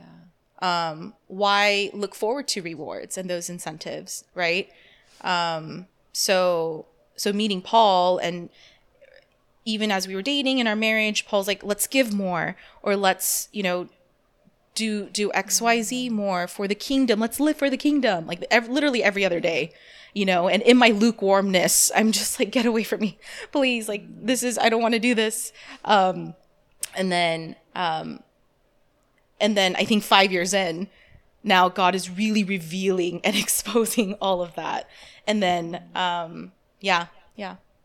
Is there anything that you want Well, to add? you know, well, t- t- to be fair, I, you know, there were times that I was really reckless with it and I wasn't Gracious? gracious, right? So, hmm. it's in, in, in- even in the midst of all that, I know Jenny is saying that she didn't feel like she wanted to give. She didn't, you know, but she didn't show that, you know, in an overt way. She was just more quiet and kept that to herself. Yeah, I think it was in Yeah. my heart that I felt that. And then I even thought, should I create a separate bank account from Paul?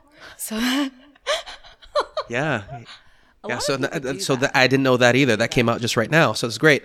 Um, no, but yeah, no, but we we would have arguments about it. it. It just shows then that our understanding of money was vastly different, Yes. right? And most divorces in this country is because of money, right? So, and it's been great now that we are aligned by the grace of God. We're we're aligned now in what it means to live for eternity we wake up every morning just excited to say, Lord, where do you want us to give?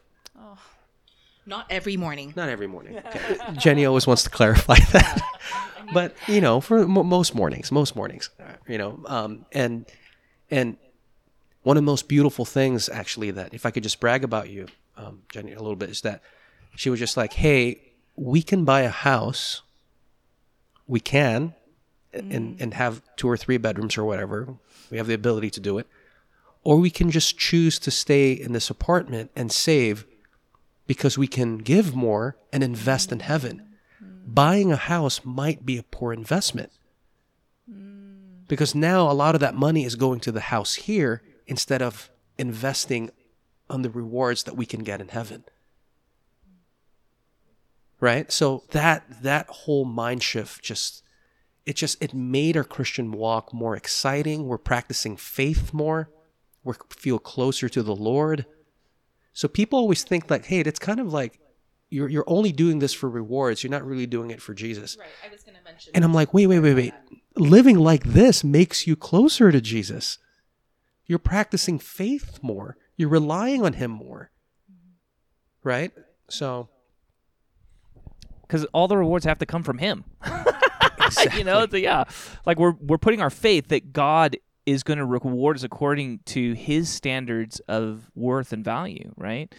Um, well, I mean- and- and I'll just add this one thing, Dan. Sorry, I didn't mean to interrupt. When people say, like, well, don't we cast our crowns? You know, when we see Jesus, yes. But where did those c- crowns come from? it came from Jesus, and He put it on your head first. So that means you did get rewarded, and you did have that crown. So yes, so Jesus is the ultimate reward. But there's nothing wrong with wanting the rewards that He wants to give you as well.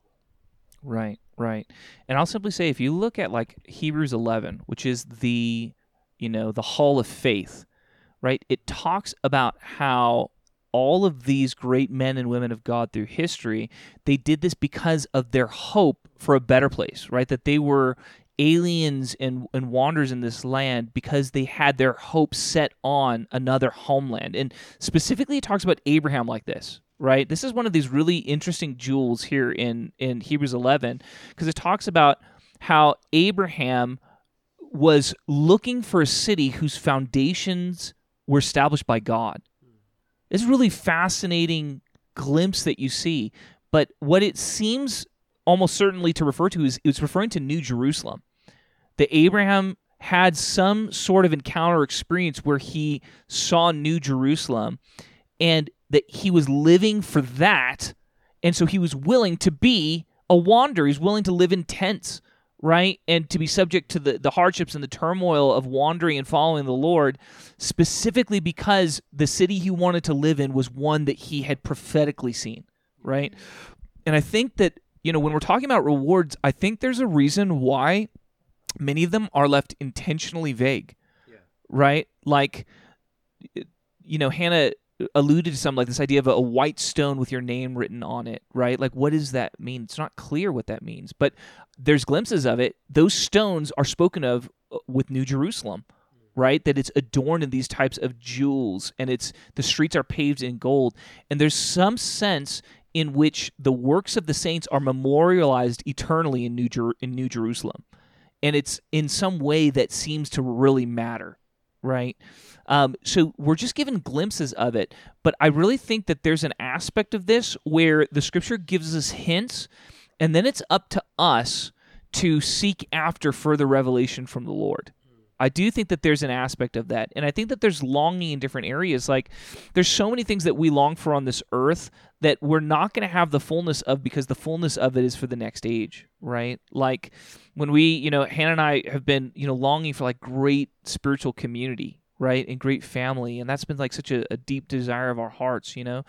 And the truth is, the greatest spiritual community that we can have here on earth is only a shadow of what's to come right? So many people are longing for, you know, the perfect marriage, right? But the scripture is actually very explicit about that one that marriage is a shadow of what's to come, right?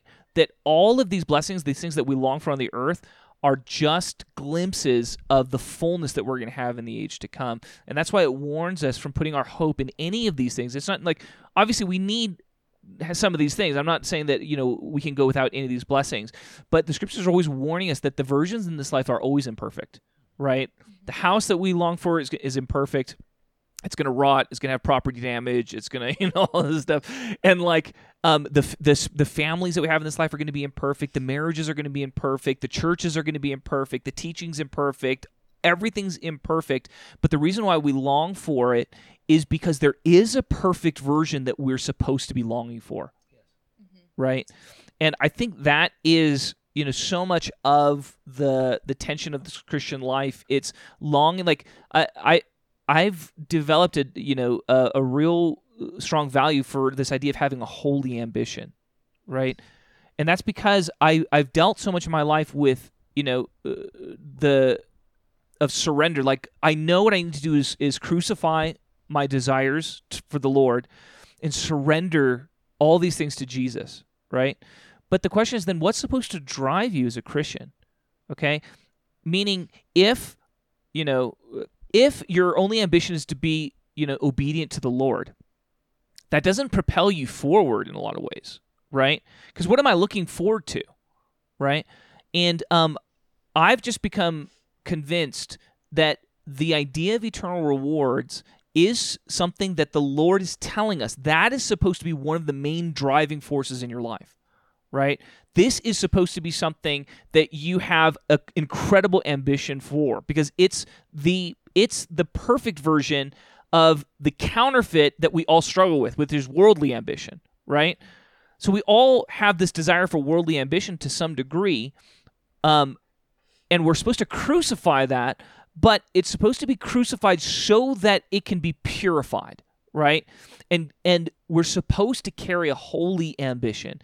And I and now I feel like I see this all the time when I read the scriptures, right? For the joy set before him, he endured the cross, scorning its shame, right? Jesus even Jesus had a holy ambition of what was to come, right? And he was living for that holy ambition. And the apostles, you see it like G- like Peter and John are rejoicing after they're tortured, right? Because they understood that in being tortured, they qualified for a greater reward, right? Like that was the the the understanding that enabled them and and, and drove them. And so, um, on this note, I, I want to go a little bit deeper and transition a little bit on this if it's okay. If you guys have something you want to talk about from the past, feel free. But um, I had um, an experience some years ago, uh, maybe like five years ago or so, and I just asked the Lord, Lord, if I went to judgment, what grade would I receive? Because I just asked him, I said, Lord, I want to actually know what grade I would get, you know?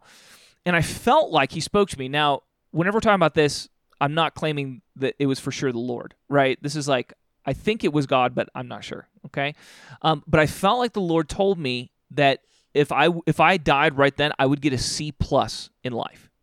That would get a C plus, right? And um, I remember when I heard that, part of me was like, What was did like, your Asian parents say to that?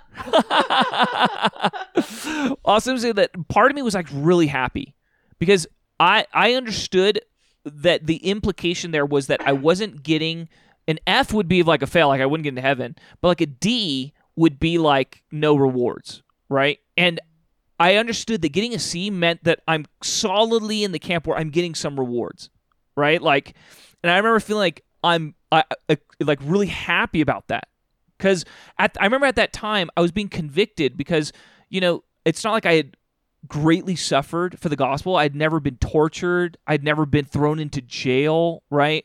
Like I had never like I'd never done any of the things like I knew I wasn't at the A level. You know what I mean? Like I knew. There's no I don't deserve an A for sure, right? But I'm like, but do I deserve a B? And I was like really afraid maybe I'm in the D level. Like because I, I was like, God, if I am in the D level, if I'm in the place where I'm getting no rewards, I really want to know. Cause I want to be shocked out of it, right? I don't want to be I don't want to think like, oh, I'm doing good, I'm doing good, and then and then judgment comes and it's like wicked and lazy servant, right? like I don't like Mike Bickle says this all the time. Lord, shock me now, right? Don't let me be shocked at the day of judgment, right? Shock me now, and I think that's such a good prayer, right? I'm like, yeah, Lord, don't like if I'm getting a D, Lord, let me know now. You know, I want to know so I can change. I'll have the grace to change the way that I live. You know, um, and I remember I prayed that, and I felt like the Lord said I, that I would get a C plus. And as I continued to pray into it and think into it, the the paradigm that I got, the sense that I got, was that you know of all the people that that live on the earth, only ten percent will be saved, something like that. Okay, of all the people who've ever lived, only ten percent will be saved. Of all the people who are saved, ninety percent of them will get a D. All right? And only 10% will get rewards of the saved, right? And of those who get a get a D or higher, right? 90% will get a D, and then of those 90%, so it's always it's always 10% go on to the next level. So if we're talking about of all the people who've ever lived, I think only like 0.001% of all people who've ever lived will get an A. And if I had to guess, the A are the positions of real rulership in the age to come. Like serious positions of rulership. I think it's a very, very small number of people. Okay. Um, and then you have the B category. B category is legit. That means like you're a serious disciple, you get real rewards. I don't, you know, I'm my guess is that you're not a ruler, but you're well you're relatively wealthy. Something like that, right? And then you have the C level, and I'm just convinced, you know, if I had to guess, I probably am still at that C plus level. That's my own guess, right? You get a shack with Hannah. Yeah, yeah. I get some rewards. I get a little servant.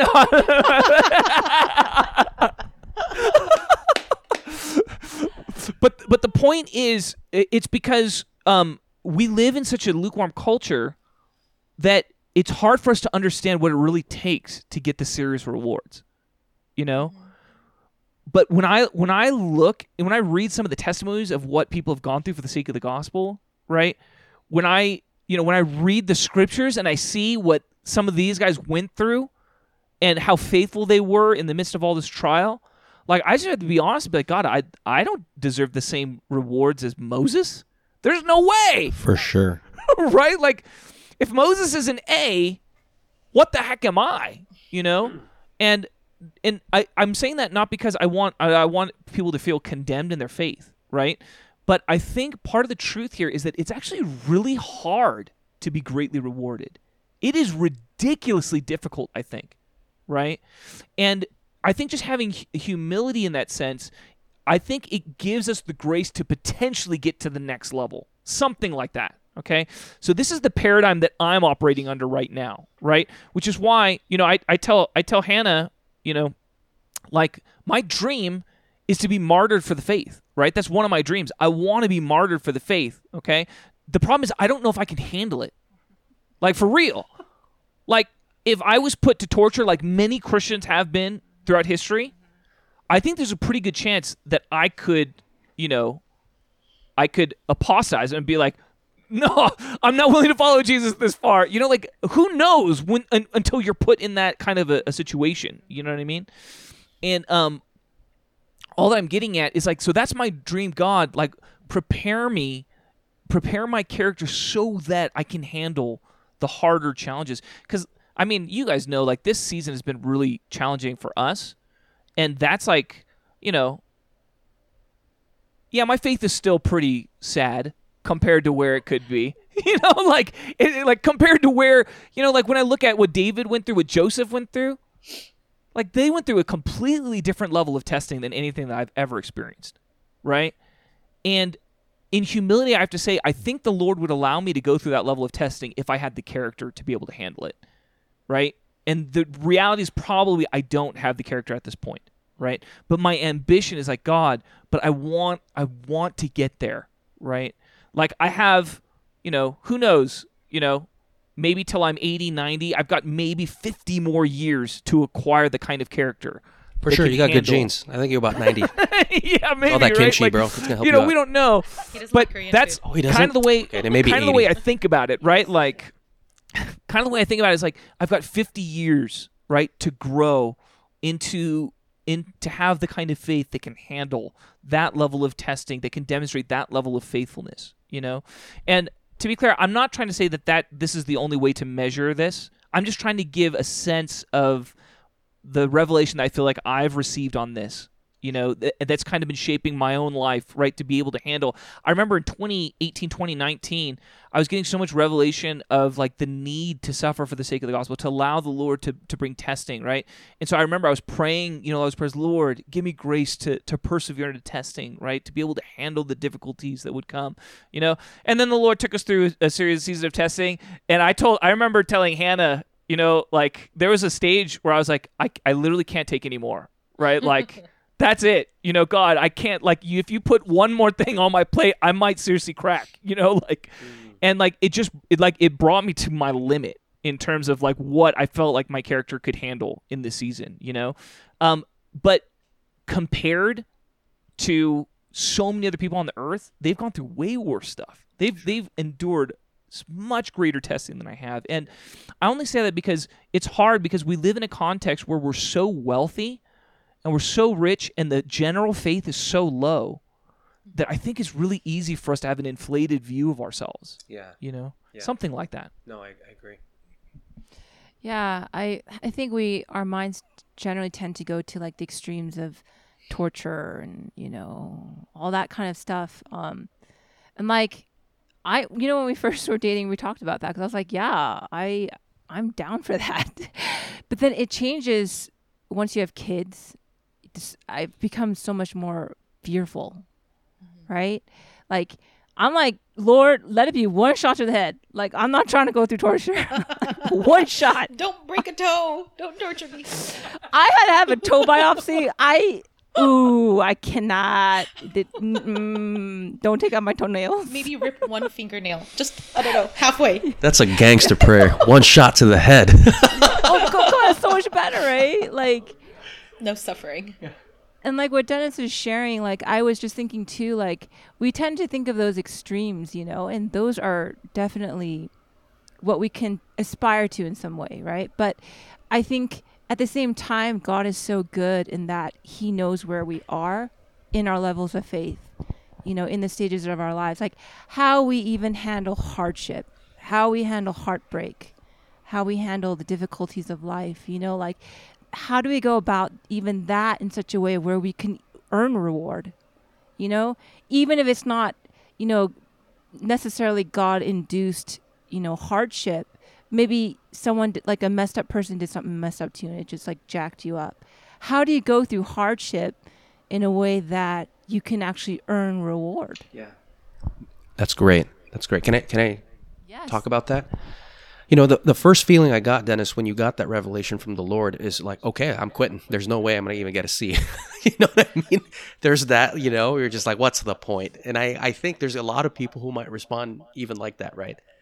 Um, uh, so I, I- think that first response for a Christian when they hear how hard it is to gain rewards, and they, ha- they have to acknowledge that it is hard, right? Is they need to ask for more of His grace.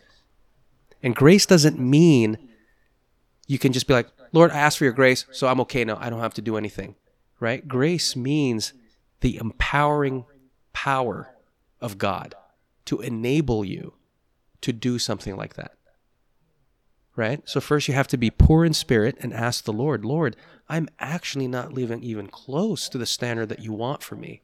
Forgive me. I'm a sinner. No, Lord, give me grace. Give me strength to live like that. You know, so I, I want to encourage those who might be feeling something like that to to pray and ask the Lord. And then I, I personally believe that God rewards faithfulness wherever you are. You know, faithfulness to service. Are you studying your word diligently every day? God will judge you for that. Study the word to show thyself approved. Right? Are you praying for people every day? The Apostle Paul said that I labor in prayer. So I think of it as in the morning I wake up, time to get to work. And a job of a Christian is to pray for people and really pray for them. Right? And are you generously giving? Like what where's your bank account right now? Where are you giving? Is it for your vacation? Is it for all these things? Is it for your retirement? You'll know where your heart is based on where your money is. So take a look at your bank account and check to see, okay, wow, 99% of my wealth is here on earth and not in kingdom work. And repent from that and start to be, you know, bullish about heavenly rewards. Start investing in the kingdom. Start giving. So those those are some of the things that Jenny and I are just doing right now. It's in our time, what we're doing, we're discipling people. We can choose to not serve on Sundays, or we can choose to sacrifice our time and our leisure to disciple people at our work or to serve at children's ministry because those little sinners need discipleship. You know what I mean? I'm like, we're in children's ministry. It's tough, y'all. Pray for us. All right. But um, please, whoever's listening, pray for us. It's tough. but yeah, it's it's what you do with your time, what you do with your resources, you know, what you do with your thoughts. If somebody hurts you, are you forgiving? Are you you're not speaking ill of them? Right? God writes all of that down and takes into account what you say about other Christians. Yeah. So those are some things. Yeah. No, that's great. Let's let's talk a little bit about that. Like what what gets you great reward? Right? I think that that is a really interesting and important thing. I think um I remember I read I read The Final Quest um, when I was in high school. That book had an incredible impact on me um, when I was in high school. And um, I remember one of the things he talked about in that book, I think it was in that book, is that there were like some people that were really famous Christians, right? Um, that were in heaven but many of them were at a lower position of reward um, because they they had sinned in many ways that people didn't didn't see, right? And they they looked like they were super faithful to people, to other Christians, but they they were not greatly rewarded. And one of the interesting things that I remember he pointed out in that book was that, and, and to be clear, the final quest is not the Bible, right? So like he could be wrong, but I, I definitely do trust. He's one of he's one of the teachers that I trust the most, Rick Joyner, um, in general. And I think the principles that are embedded in that book are biblical principles. And one thing he talks about is that many of the people that were at the highest levels of reward were women and children who had been faithful. And the idea was that they had just been really faithful in and not um, rewarded for it on the earth, something like that right? And I think that this points out a really important and good dynamic because I think it can be easy for us like to look at people who are very gifted and be like, dude, those people they're going to get rewarded and I'm not that gifted, so what am I going to get? And I think that's a I think it's a it's actually a big problem. Um b- just being honest because um like for me, one of my areas of gifting is like music, right? it's it's like mm, you know, for me to go up and play at a worship event or something like that is not hard. It's pretty easy. You know what I mean? And people tend to be like, "Oh, wow, he's a good singer." And oh my gosh, and you get like, you know, people like you for it and it opens doors. And I'm just convinced I'm not going to get any rewards for any of that stuff. You know what I mean? Like leading worship for like a lot of people, that ain't to get nothing. You know, like I think the times where I've led worship for the Lord, like in private, I think I'll be rewarded for those times. But that's one of the big things that Jesus talks about in terms of rewards in the Sermon on the Mount, Matthew 6 and 7, right? He's talking about doing your works of righteousness not for the sake of people, but for the Lord. And the Lord who sees what's done in secret will reward you right? I think that is one of the huge principles. And I'm just going to be honest, as a pastor, it's really dangerous for us because we coast a lot on our giftings and we tend to get followers. You know what I mean? That like affirm us and respect us a lot. And I think it's really easy for us to overinflate our own rewards, just being honest, right? I think it's easy for gifted people to have an overinflated view of themselves in the eyes of the Lord. Okay. Generally speaking, I don't think God is that impressed with giftings. I don't think gifts are like gifts impress people, right? But secret faithfulness impresses God, right? I think that's one of the big rules of thumb, right? So you don't know what it costs somebody to be faithful in a way that nobody appreciates or nobody sees, right? And I'm convinced those are actually incredibly important things for our rewards right? Like I Hannah, you know, jokes that she'll, you know, she'll cook my meals in eternity. Um, but you know, the truth is, like, I, I do think a lot of those faithfulness just to serve people with cooking and cleaning, I do think a huge bulk of our rewards will be those things that got no thanks on the earth, right? And just being real, throughout history, it's women who have done a lot more of that, right? I think that's a big thing that um, you know i think that's going to i think that's going to be really obvious at the judgment that those who served in secret and were unrewarded for it and and it was not very honored on the earth like those things are actually going to be proven to be of great eternal value something like that Amen. Preach. I, I, I already heard. got I already got my reward then because when, when I go to scrub the toilet, I go, just call me the lowest. And I go and scrub the toilet. I already got my reward.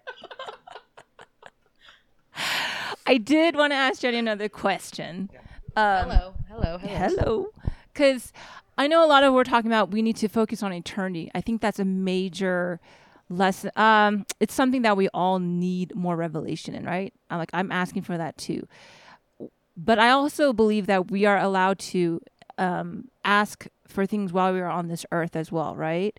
So I I wanted to ask you, Jenny. Like, I know you've had, you're having a big paradigm shift around earthly possession, but what are some things that your heart is like wanting from God in this life? Whether it is, you know, more materialistic or whatever. I'm just, I hope that's not too random of a question, but like, what is your heart wanting? Um, let me think about that. Yeah, you can think about it, but I, I just wanted to ask. Yeah. Well, I think the first thought is a, a simple one is to to be in God's will. I'm sorry. I'm I'm not saying that's simple. I'm saying that um, that it sounds basic, right? But that's something that Paul and I have been talking about is um, and it's actually a prayer that we didn't really understand but now I don't know, it has so much more weight to it, right? Because we know the temptation when you're outside of His will, right? When you're just doing things for yourself and when you're just living for yourself and you're not living for God. And then now we're praying, we're trying to pray, like, God, we, we just want to be in your will, right? We want you to be pleased. We want you to, um, like, with our bank account, like wherever our money is going, wherever our time, energy, and all of that is going, like we want you to be pleased with that. And we don't want to pursue a venture that you're not happy with, right? Where you're not leading us to. Um, and so I think, I think a, a short answer to that is we want to be in His will, and we want to. Um, it's hard, but but Paul always reminds me um, this Paul, not the Bible Paul, um, always reminds me um, we need to seek first his kingdom. Like that is, I'm because I'm so you know type A and OCD, and I need a formula and all of that. And I'm like, well, how does that going to work? I need the details. And and then and then we always um, our alignment is let's seek versus kingdom. Let's just seek that, um, and then um, and and yeah, just praying to be in His will, right? I, I think it, that's what it is. Yeah. So one of the radical changes in Jenny, um, maybe last year, this would not have been, you know, our, our both of our prayers.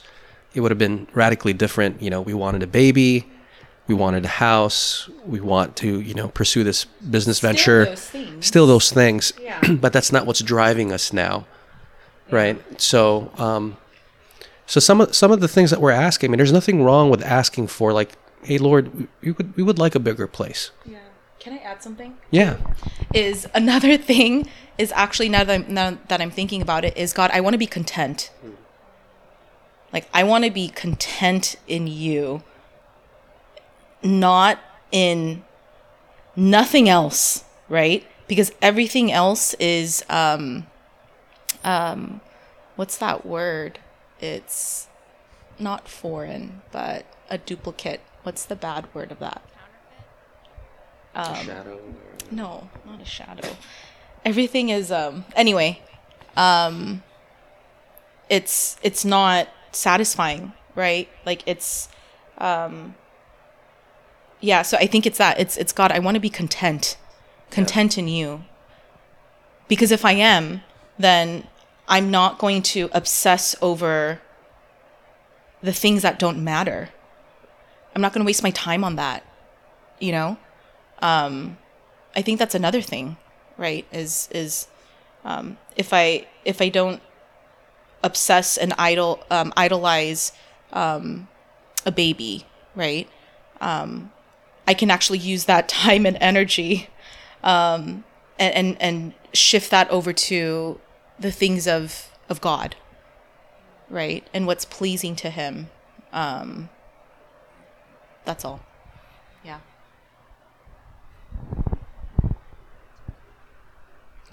Yeah. So good. But yeah, we, we some of the prayers that we have right now would be, you know, there's nothing wrong with asking God for things. But your driving factor must be his kingdom, his will. So now like Lord, um place a little small, we got two cats, smells like cat poo. You know, it's uh you know what I mean? And um, we would like just a bigger place. And so we're seeking his will on that. And if it's not a direction where the Lord wants us in, we're okay with that. We're absolutely content. I mean, this place is great. You know, we're comfortable. We're good. And so, um, what Like hel- our needs are met, our needs are met. right? Yeah. Everything else is a want Yes. at this point. Yes. And Yes. so it's like God meet our just meet our needs. Meet our needs. And the rewards helped us. The eternal rewards helped us to be content, because we're understanding that we're just, you know, pilgrims. We're just aliens, you know, just passing through this world, and that the age to come, that's our permanent home. So we're not really like settling. We have a very loose grip now, and so I think what justifies a lot of those like missed opportunities or missed dreams or, or, or, or dreams that we feel like maybe aren't fulfilled here on earth um, or desires that aren't fulfilled um, that are good, good desires are not evil. Um, I remember we talked about, Paul was telling me that um, even that God can um, redeem in eternity, right? Even, um, yeah, e- even the desires that we couldn't get here, we can get in eternity. And that could be a reward, you know? yeah, Yeah. amen, amen. Absolutely, absolutely. Yeah, there's, there's a couple things that I think about just from what you guys shared. Like, um, I remember when I was out of college and um, I was really thinking about like I felt like I had you know like a gift with worship, and I was like, what do I do with this? Like, should I try and make albums? Right? Should I try and make recordings? Like, should I try and like, you know, how do I steward this well? You know, and um, and then I remember um, I, I got it. I, I applied for this position that was going to pay me a good amount of money, and it was going to be for a pretty large church, right, to do worship for them. And um, and I was like, okay. And then I prayed about it, and I felt like the Lord said, no, don't take that one. Um, instead, I took a job at her dad's church, which was like a, a little group of like 20 people. I did worship for them, you know, for a lot less money, you know. And I was like, well, that's okay. I have to be obedient to the Lord. This is what the Lord told me, you know. And then after that season ended, I remember um, he told me to go be a youth pastor at a Korean church, and I was like, when am I going to get to the music part?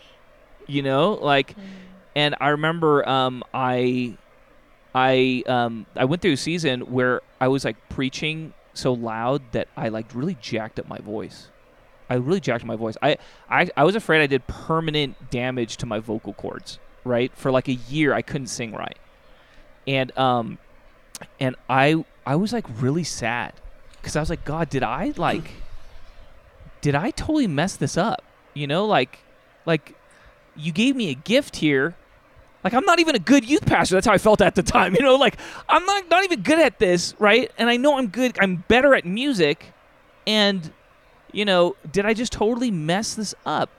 And I remember I was worshiping, you know, and I felt like I had this, uh, you know, this encounter with the Lord.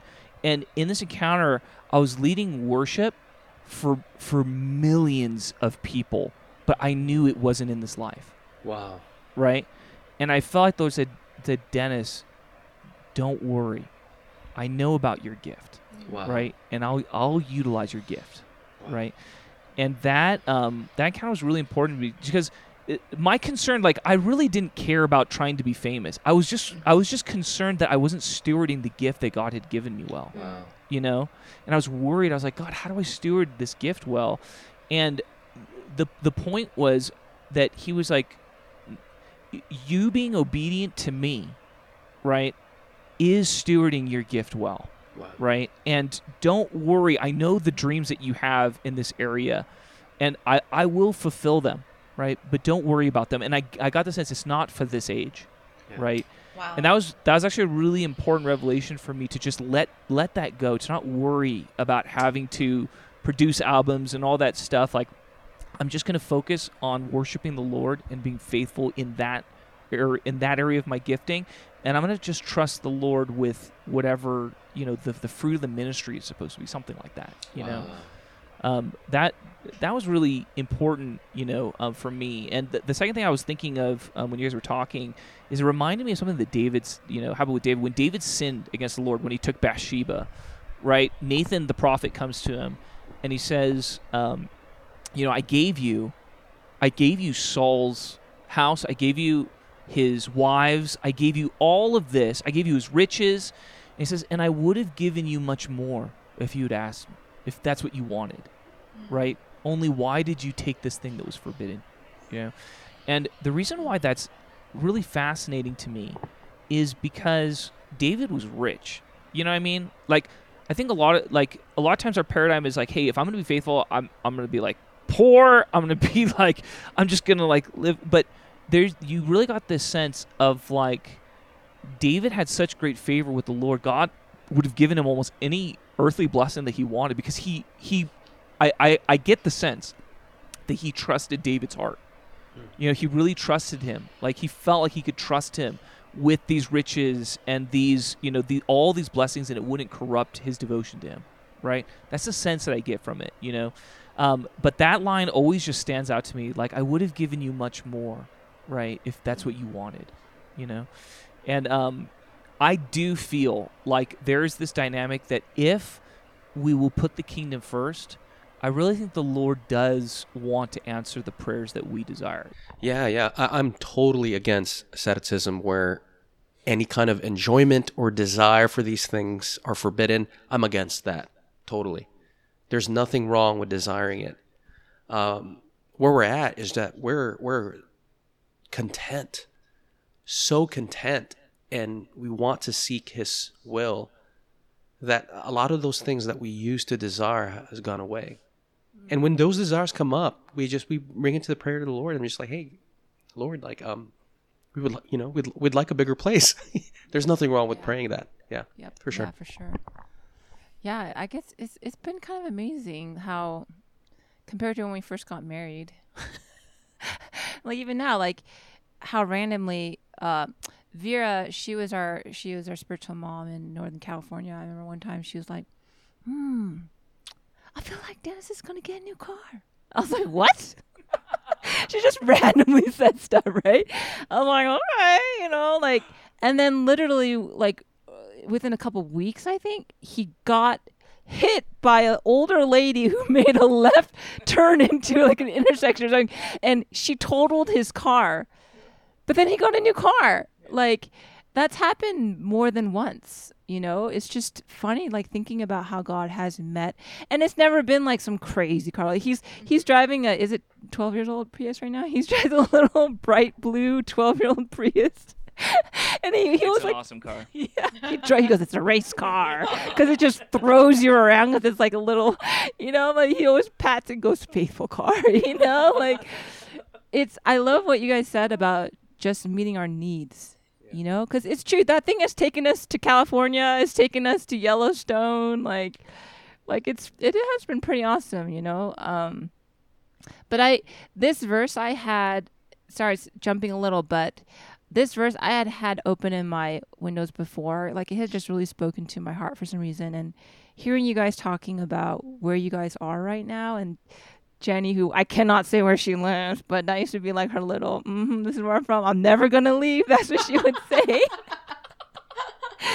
like this verse, I feel like you guys are living it out now. It's from Matthew 19 29.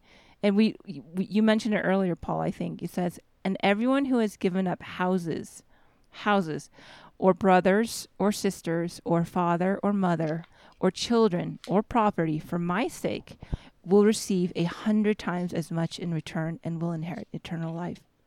I feel like this is you guys.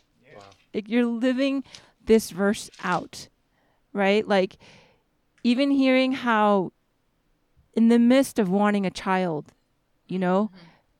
Those desires that are inside of you, the anxieties that might come with it, right? Like choosing to serve other people's children who I'm sure like have there's uh, it can be chaos sometimes, right? Yeah. I don't know what to do.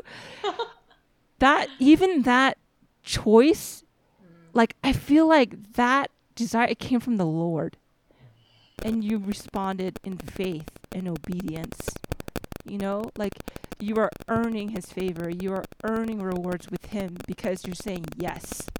You know, yes from a place of where I feel like I don't have yet, but mm-hmm. this is your these are your children and i'm going to give myself to them you know? Mm. Even the house you know like we're like thinking man we've been paying rent for so long like we're not that's not wise mm-hmm. investment. We should be paying down a house you know? But to hear you guys saying like we need to invest in the kingdom right like you you guys are literally living this to the letter you know like I, I feel like this is God. God manifesting himself in your lives. You know, like God is answering your prayers, Paul. Like he hears the cry of your heart to lead your family towards the Lord, right?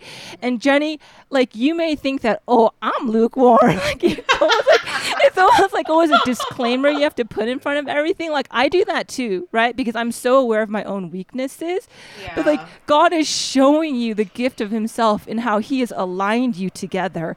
This is the beauty of what He has called you together to do, right? Together, to do it together, right? Like, Paul, it's not just that all of a sudden there was a miracle. Yes, there's an aspect of that. But I feel like Jenny's heart was always on that track, right? She just needed the revelation of God, right, in her heart. Right, like a little bit more, right?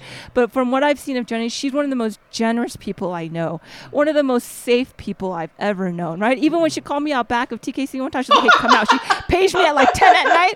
I'm like, "Why are you telling Oh me to come to back of the church?" talk about that. I know. I texted her, "Are you trying to jump me? Why can't we meet in the That's funny.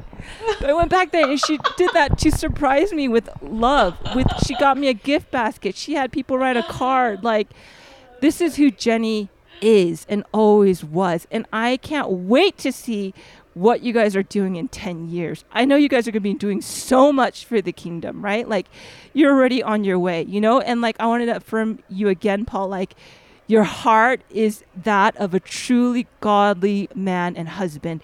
You want your house to serve the Lord, right?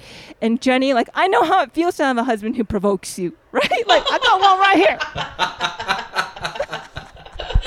like, Let me just live in this city comfortably, please. that's that's Let what husbands settle. do. They Here. provoke you, right? they always got me filled with mission all the time, you know. I'm just trying to try, just try to go to Costco, just try to work, just try to Yes. settle.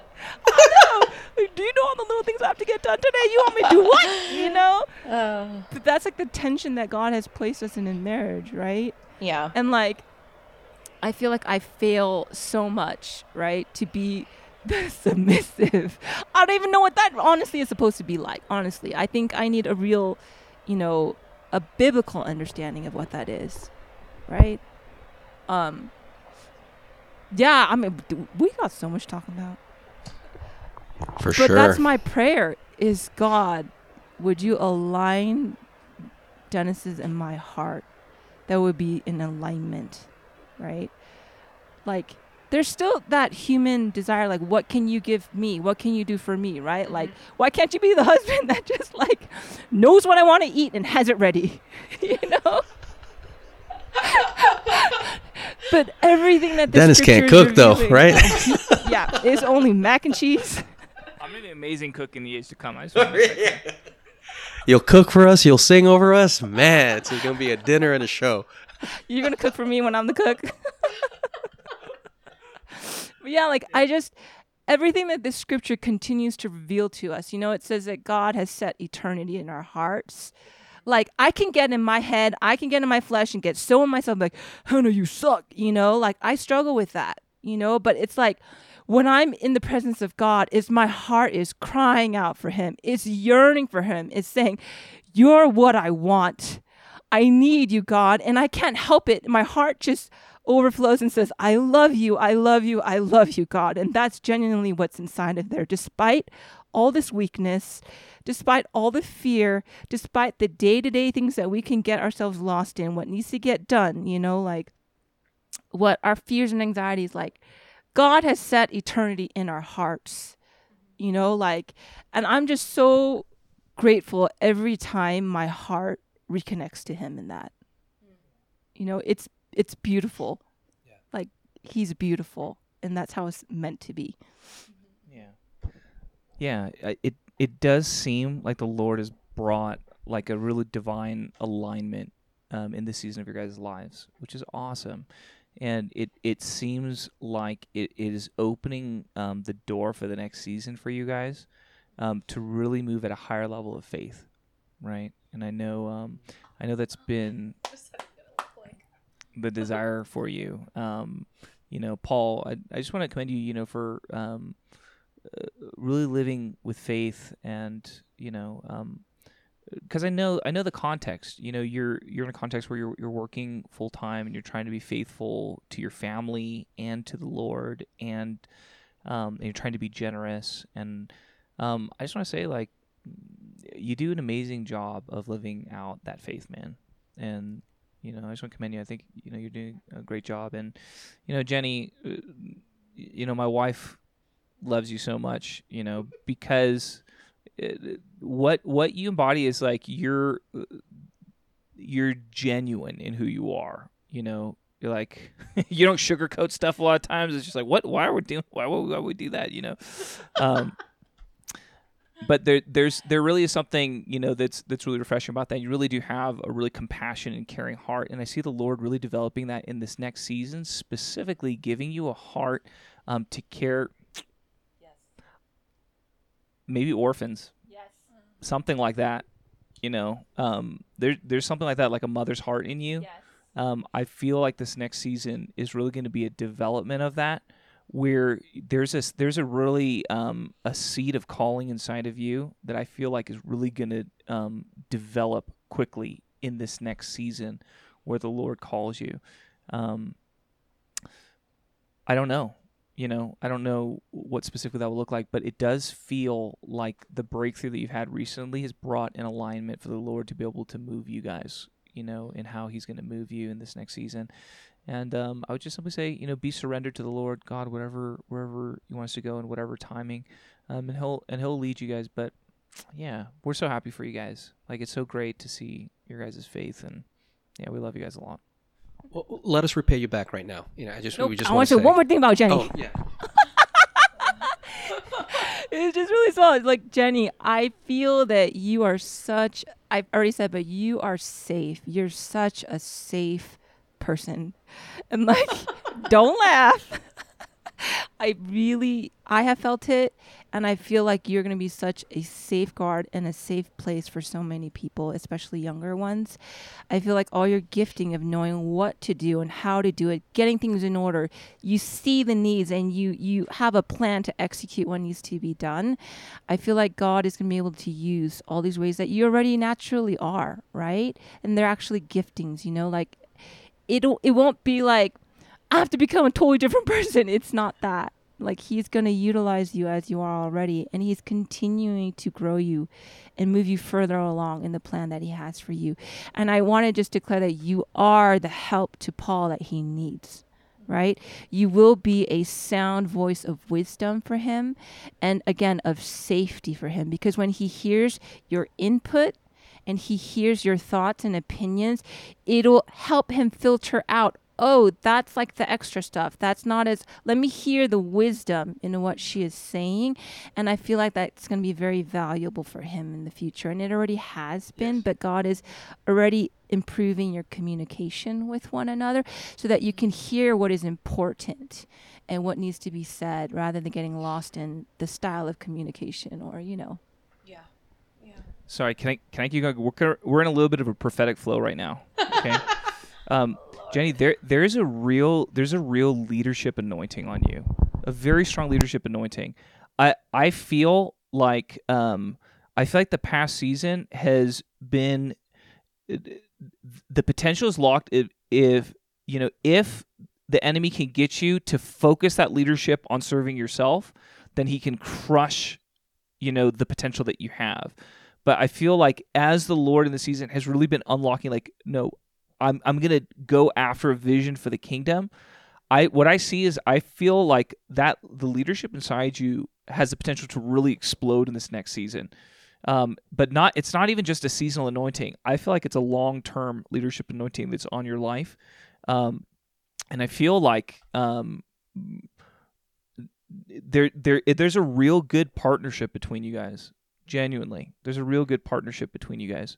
Um, Father, I just feel. Can I just pray on this, Lord? I just pray for grace for Jenny and Paul in this season, Lord God. Lord, we just say thank you for um, the breakthrough of this past season. Thank you for it, Lord God. We just honor you, Lord. We ask, Lord God, even as um, you know, this has been a dream in Paul's heart that he would bear much fruit, that he would be generous with um, whatever you give him in this life, Lord God. Father, I pray that you would combine their graces in the season at a whole at a whole new level, and that they would be able to invest um, as true spiritual investors for the kingdom, Lord God. Um, and I and I do feel like there's going to be there's you know Paul has such an anointing for generosity and um, Jenny, there's an anointing for wise investment. And I just feel like there's going to be a grace where you guys are going to be able to be aligned in investing wisely for the kingdom and then supporting it in a way that um, you're both able to really utilize the callings and the gifts that are within you. I know that's been a longing for you guys. Like, I know you've just tried to work faithfully. And, you know, I, I, don't know if it's going to be a, a, moving of a job or if you're going to be a diff- in a different line of work. I think it's possible. Um, but all I can simply say is that there's going to be a kingdom um, kingdom projects that you both feel very invested in at a heart level, right? You guys both, I, I see like this incredible investment. I do feel like it's going to have something to do with poor children. Yeah. Okay. But I don't know, you know, I don't know beyond that. Yeah. I mean, it could just be part of my heart that's mingling in with all this too, but I do feel there's something about children for you guys. Like really choosing to love on them. And like God is going to just show you something so deep about that um that even just earthly parents struggle to get a glimpse of. You know, like cuz where you sow your treasure, you know, that's where your heart is, and I'm not saying that in some weird way like give your money here. Like I don't know but I feel like there's something about children that you guys are going to be able to greatly enrich their lives and bless them and pray their lives onto a path that follows God. Right?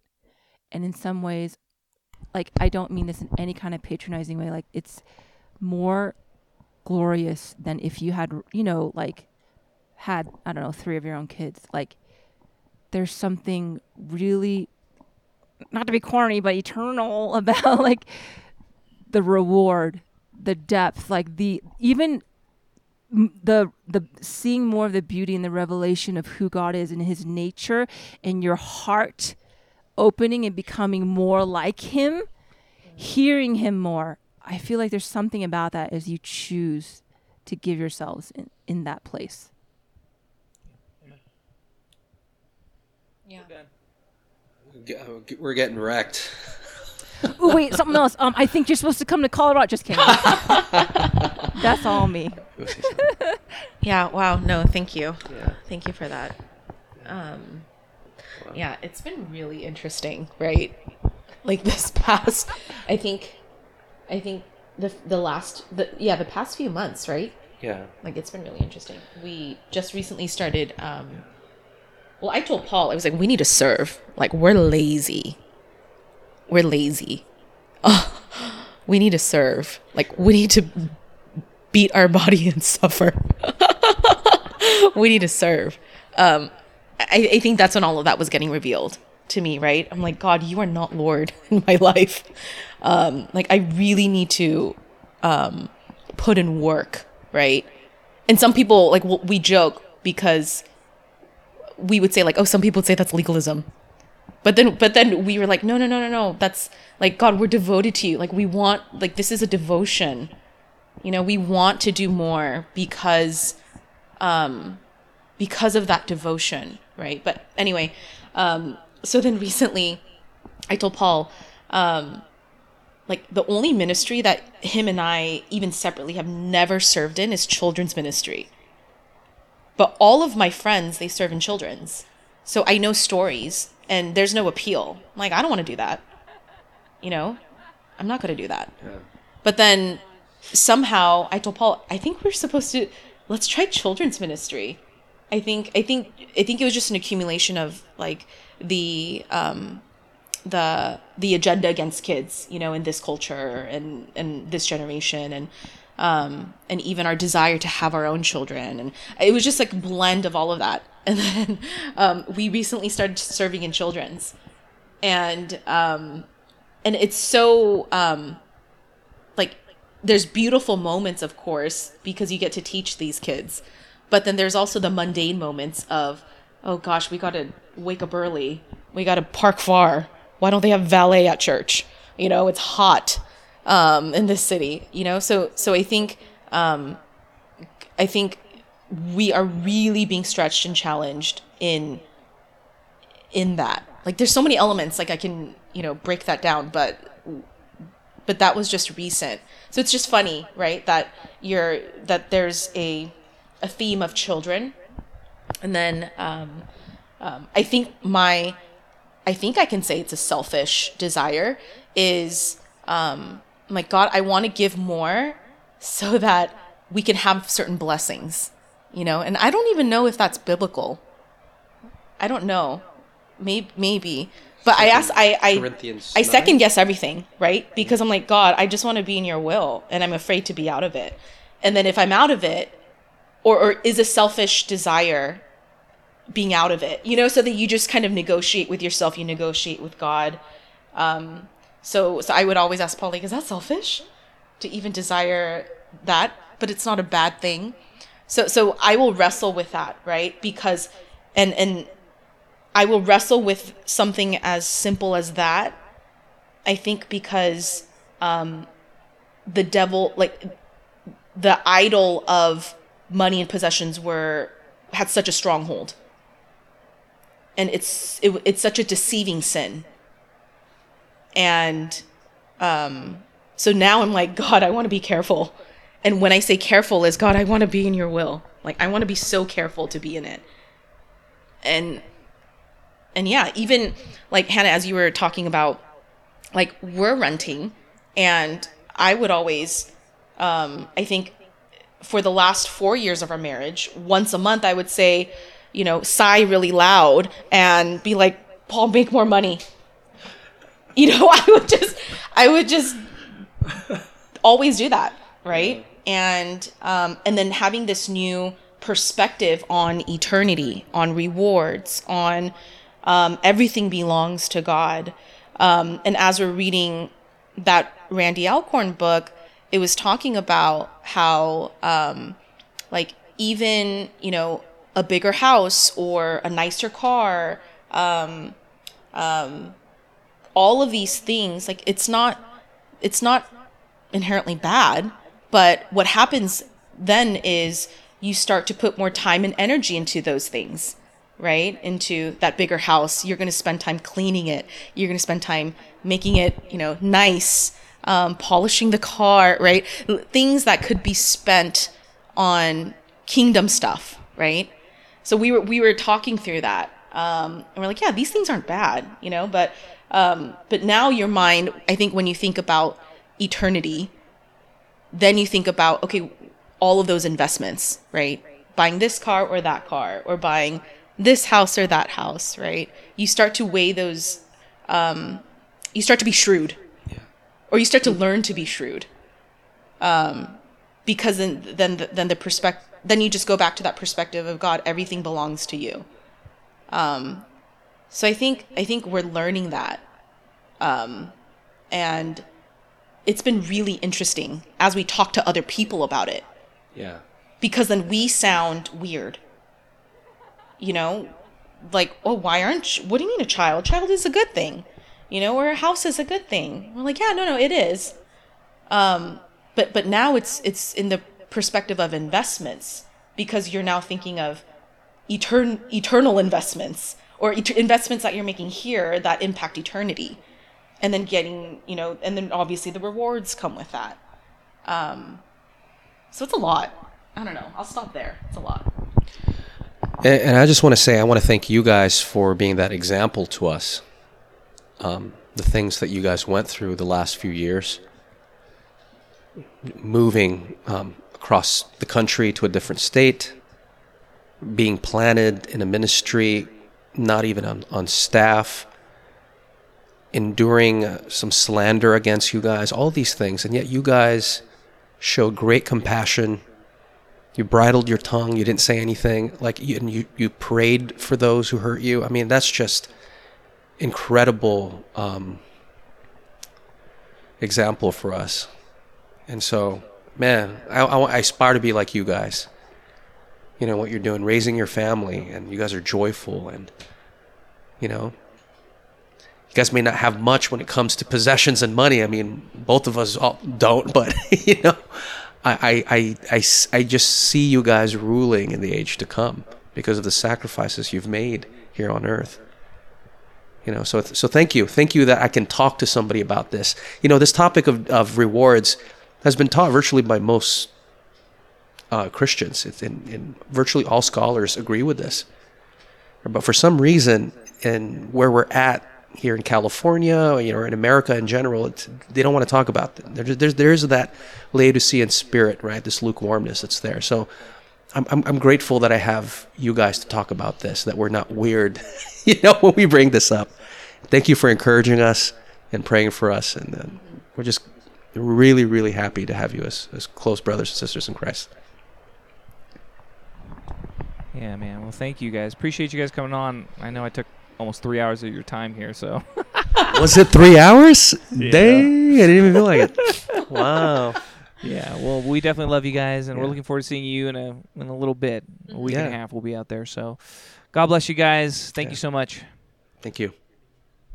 I just love you guys. Like, it's, if he, if your name, mm-hmm, the, the the heart, Yeah. if your name is even mentioned, I just start cracking up and smiling. You guys bring Who's me talking so about us? much Joy. Nobody. hey, send him a text to come outside of the church at night. but yeah, but I see such an increase even in the joy that you guys have like together. Like mm. you already brought me so much joy. Paul, I think you're hilarious. and Jenny is too, and just who she is, right? Just who she is cracks me up. But I see an increase of joy and Yeah. peace Yeah. in the both of you. Thank you. know, it's it's pretty amazing. Yeah, Yeah, it's all God. to see you guys It's all God. Thanks, guys. Love you guys. Love you guys. And see you next week. Is it next week? Next week. All Jen, right. you got to figure out where we're going. Get that all set, you know, because Dennis and I will not plan anything. Let's do it. Live by faith. no planning. Bye, guys. Have a good one. bye